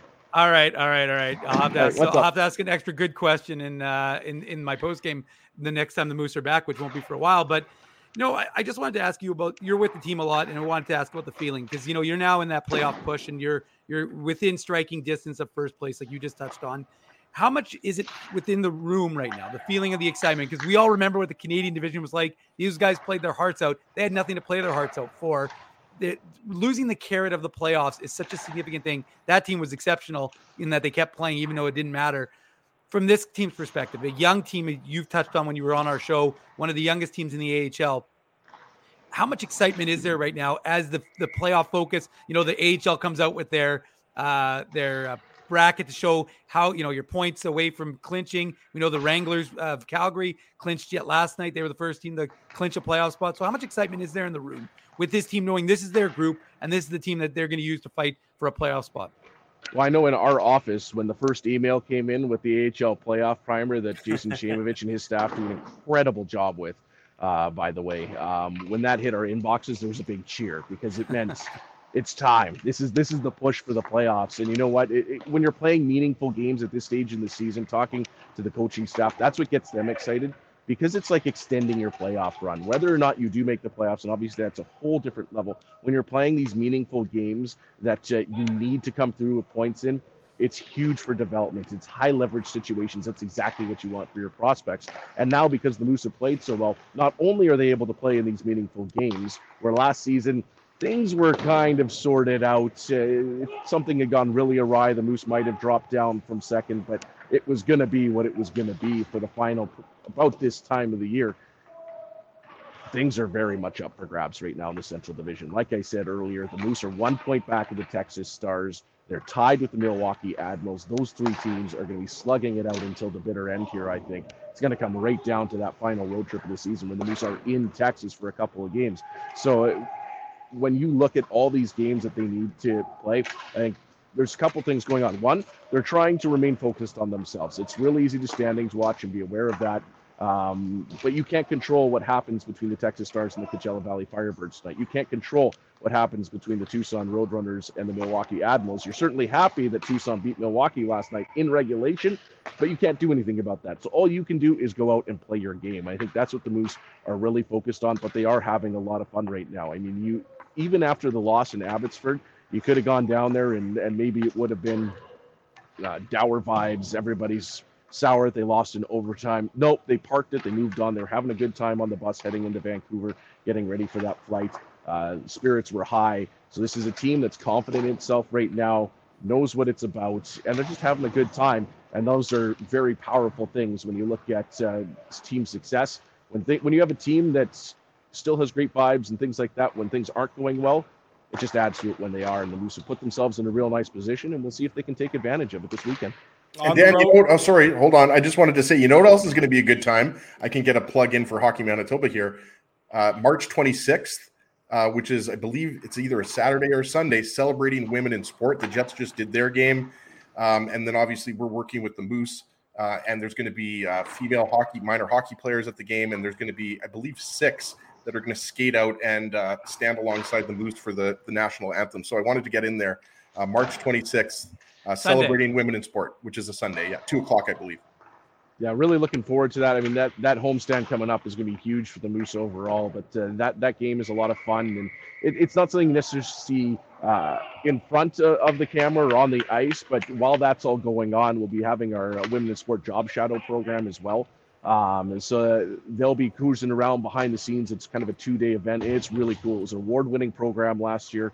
Uh, was awarded uh, Most Unique Community Initiative by the American Hockey League. So looking forward to year two of that. I wasn't really able to participate. I was just coming down off of COVID. I was able to get into the building for the uh, for the game, but uh, we were still kind of, I was still sealing myself off away from people. So I kind of was waving from the other side of the glass, but uh, so I'm looking forward to being a little more involved in that this time around. And uh, it was it was a real cool program. Uh, looking forward to it. Again, I think submissions just closed, but if you check out moose hockey dot com, uh, if you're still interested in submitting for that, uh, they might still be open here. So, uh, yeah, really looking forward to that game. Looking forward to the homestand, but uh, some serious work to get done here on the road before that happens. And, Dan, I'm going to be shadowing you as a play-by-play announcer during that game as well, right? Wasn't that the plan? Uh, excellent. I'm looking forward to it. the, pro- the promotion has now been canceled. Yeah, Dan's like, okay, I'm going to have to call the Winnipeg police now. Per- Perry's got Ezzy's picture on the wall. He's like, yeah. Sergei Ginsberg, you're out. Yeah, you might have I a press always, pass, but you're not allowed up here anymore. I can always rely on Perry to keep things uh, keep things copacetic, if you will. There you go. Daniel Fink is the Manitoba Moose play-by-play broadcaster. The Moose in Iowa this weekend. We'll keep a close tabs on them. And, of course, Dave M. will have the Minuk Moose Minute later on tonight as well. Finker, thanks so much for joining us. Appreciate it. Thanks for having me on, guys. Thanks, Daniel. We'll do it again real soon. There he goes. Daniel Fink, Moose broadcaster, joining us this morning on the Illegal Curve Hockey. That's going to be a tough Minuk. He always comes on with the – sorry, go ahead, Dave. No, I was going to say, that's going to be a tough Minuk Minute because I'm going to be like, Jets, Moose, Jets, Moose. The bo- games, both games are at six o'clock starts, so my eyes will be split screen, but I'll uh, I'll try and keep everyone in the loop so I can do a Minuk Moose Minute. Too bad you don't wear glasses. Then you'd have four eyes. I know, but I only have two. But I'm bum ching. Wow, that was terrible. Just well, terrible. Mine was deliberately terrible. Then Minuk ruined it with whatever. I just kicked Drew out for that. No, honestly, that you deserve that. You deserved like a two-second timeout there, Drew. Well, look, it was clearly a dad joke. There's no question. It was a, it, it, it was a dad joke. No, it was a bad joke. Well, I mean, it was a bad, you know, dad joke. It was a bad dad. It was a bad. It was a bad. It was a bad joke by a dad. Bad dad. Yeah, exactly. Uh, update from South Florida. Uh, sounds no surprise. Connor Hellebuyck is going to be the starting goaltender for the Winnipeg Jets tonight. We don't know who, of course, is going to start for the Panthers. Won't know that till later this afternoon, as they're not skating on the second half of a back-to-back. Uh, players taking the optional for the Jets: Blake Wheeler, Kyle Connor, Nikolaj Ehlers, Nino Niederreiter, David Gustafson, uh, to name a few. Uh, Mike McIntyre reports not sure if something is up with Gustafson, who was scheduled to play on the fourth line tonight. So obviously uh, we will find out a little bit more about that. And then a uh, quick note about the Lightning, the Tampa Bay Lightning tomorrow.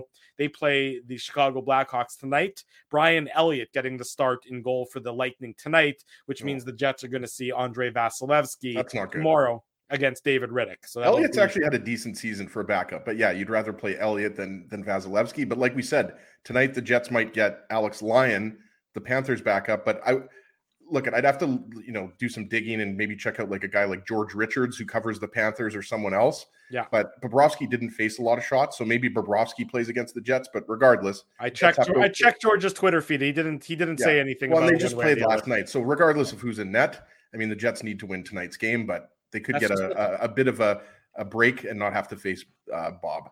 Yeah, look, look it, it, it doesn't matter who the goalie, who the opposition goalie is, as we've seen. Uh, you know, Marc-Andre Fleury, Hall of Famer, stoned the Jets on Wednesday. James Reimer, solid veteran. Uh, you know, obviously, you know, towards the end of his career, not going to make the Hall of Fame at any point in time. He stoned the Jets on Monday. The Jets. Jack Campbell find... stoned the Jets last weekend. Oh, oops, no, he let in seven goals. The Jets need to find a way to get goals. It's that simple. Drew, Drew you should you should clarify though. I mean, uh, there's a good chance that James Reimer makes the Manitoba Hockey Hall of Fame. So uh, you said he's not going to make the Hall. Oh, of he'll Fame. He'll definitely make the Manitoba Hockey. That's Hall what I'm saying. So Drew should be careful what he says. Hall of Fame is, is well, what I did mean. So right. Yes, thank you for clarifying. And thank Drew's you in for- the Glendale Hall of Fame for uh, tennis. Yes, I'm really not. I'm not in any halls of fame as of yet. I mean, halls of shame, multiple, but uh, halls of fame were still be, is still to be determined uh, on that front. But uh, in any event, the Jets need a Hall of Fame performance. How's that for? Uh, there we go. Great segue. Good segue. Thank yeah. you. The Jets need a Hall of Fame performance tonight. They got uh, a break in the standings. They were sitting in South Florida. Rick Bowness talked about it, saying they were going to be keeping a close eye on the games of the teams that were behind them in the standings. We know that the Predators lost to the Coyotes. We know that the Flames lost to the Ducks. The Jets need to find a way to get a victory. Two points is, is absolutely essential for this Winnipeg Jets team tonight uh, to just, you know, feel good about themselves. They got those two points against Edmonton last Saturday, but the good feelings didn't last because they obviously did not uh, follow it up with adequate performances on Monday and Wednesday. It's the start of a new uh, week if you're going by the Illegal Curve Hockey Show calendar, and so the Jets need that performance tonight. We'll bring you all the latest on the Illegal Curve post-game show later tonight, right around uh, eight forty-five p.m. tonight is where we're going to be touching on everything that happened with the Jets and the Florida Panthers. Drew, on- can I just quickly touch on the comment we had up there from C MAC? Sure. Um, I think C MAC owes me an email, and we owe him a toque because he never emailed me. So we got to ship you out a Tough Duck toque, C MAC. I'm not sure if you uh, signed off when, when you won the Tough Duck hardest hitting comment, but send me an email and we'll send you a toque. But it was the comment that I wanted to talk about. I think this about, one, is he? Yeah, the Hellebuyck one. Yeah. I wouldn't be. I almost expect Hellebuyck to play both games, and I, and I, and even if you know Hellebuyck gets thirty-five, forty shots, I wouldn't be surprised. These games are that important, boys, and, and this is just my opinion. Obviously, Riddick could play tomorrow versus Tampa Bay, but when you consider that Riddick played uh, against the Sharks, yeah. like I wouldn't be surprised if Hellebuyck gets both of these games, even if he faces thirty-five plus shots. So it'll be interesting to see what happens with that second game. Um, but because of how important these games are, I, I I would not be shocked. And we've already seen Hellebuyck play back-to-back games several times this year, right? So, yeah, absolutely. Good point, Ezzy. And it's and it's actually he's a player who's had a ton of success in back-to-back games. He actually plays well yeah. in those back-to-back situations. So that's something to keep an eye on in the course of uh, the game flow for tonight. And of course, then we'll touch touch about it on the Illegal Curve post-game show. Dave, last comment to you. A couple of things quickly. Got to give uh, the, make a note of the fact that the Winnipeg Ice won their fifty-first game last night, a five four uh, overtime win for them. I believe they're taking on Brandon tomorrow, but they're going for a historic run. They have fifty-one wins. That last year they had fifty-three in their history, back dating back to Kootenay and to um, Edmonton, for example. They had never had a fifty-win season, and that was back when the W H L used to play seventy-two games. And now I think the best ever they had a forty-nine win season once in Kootenay. But so they had fifty-three last year. They picked up their fifty-first win. I believe they have seven games left. So they're going for a historic run in the Winnipeg Ice uh, season, and looks like they're setting themselves up to have a phenomenal uh, first round against the guy who I'm going to mention with the second point, Brad Lambert, the Jets twenty twenty-two first rounder. He had mm-hmm. a goal and two assists last night. He's up to thirty points. I think it's thirteen goals, seventeen assists since he was assigned to Seattle. And it was an absolutely phenomenal goal. If you haven't seen it, I've got it on my Twitter, but uh, Lambert looks like he's really uh, excelling with the, with the W H L Seattle Thunderbirds. So Jets. Is this a Minuk dub minute, Drew? No, no, no, no. But I'm just saying it may be, it's kind of a Jets. I'm bringing it back to the Jets, but I'm saying if the Ice and the Thunderbirds end up facing off in a final, it might give chance, Jets fans a chance to watch Brad Lambert excel in the W H L.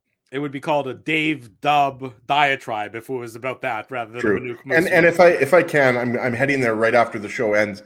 I'd like to wish happy birthday, fourth happy birthday to my twin nieces Mila and Addison, my sister's daughters. Hey. They were they were born three months premature, and they were I think like a pound to two pounds when they were born, Oof. And now they're four and and healthy and and beautiful. So happy birthday, Mila and Addison. There you go. Yes, happy, happy birthday. birthday to them. Undoubtedly. Well, yes. Uh, big thank you to everybody who joined us on this morning's program. We had Jeff Hamilton. We had Daniel Fink, in case you missed either of those interviews. And the show in general, the immediate replay is on our YouTube channel. The podcast will be available shortly, courtesy of the hard work of Mister Dave M. Inuk. You see what I did there? Dave M. Inuk. I thought that was kind of clever, but uh, there you go. Yeah, it's whatever, whatever you may want to say. Uh, if you haven't already done so, smash the like button, subscribe to the YouTube channel, subscribe to the podcast, leave us feedback, leave us comments on YouTube, leave us comments on iTunes, leave us comments everywhere. Happy Love birthday, Rob. Apparently it's Rob think. Mahoney's birthday. I'm not sure if that's That's true, but if it is, happy birthday to Rob, too. There you go. A big thank you to all the sponsors of Illegal Curve who make the Saturday show, the post-game show, and Let's the website Frosty. a possibility. Our friends at Rumors Restaurant and Comedy Club. I actually think it might be Spencer's Spency's birthday today, if I'm not mistaken. We might what? see that a little bit in the post-game, so maybe something to keep in mind there uh, I didn't for post-game. See that. I, I thought I saw Spency that in the chat today. I thought I saw that on Wednesday that he that he yeah, made. I, I think he might have he might have said that, but that could be a Weber thing where it's his that's birthday true. Every, every day is his birthday. Every day is his birthday. Uh, Linden Market Dental Center. That's our buddy Doctor Les Rikus, Zappia Group Realty, Frank and Morrow Zappia, Betway, Tough Duck, Boston Pizza, Seagram's, Rollies Transfer, Grid Park, and the Keg. Support these fine businesses because of their continued support of Illegal Curve Hockey. We'll see everyone later tonight around eight forty-five for the post-game show. The three of us will be back to talk about everything to do with the Jets and the Panthers. Until then, have a great Saturday, everybody. If it's Saturday, it's the Illegal Curve Hockey Show, live on YouTube and all of our social media platforms. Thanks for listening to this broadcast from Illegal Curve Hockey. For more great Illegal Curve content, subscribe to the Illegal Curve YouTube channel, follow at Illegal Curve on Twitter, Facebook, and Instagram, and visit your online home for hockey in Winnipeg, illegal curve dot com.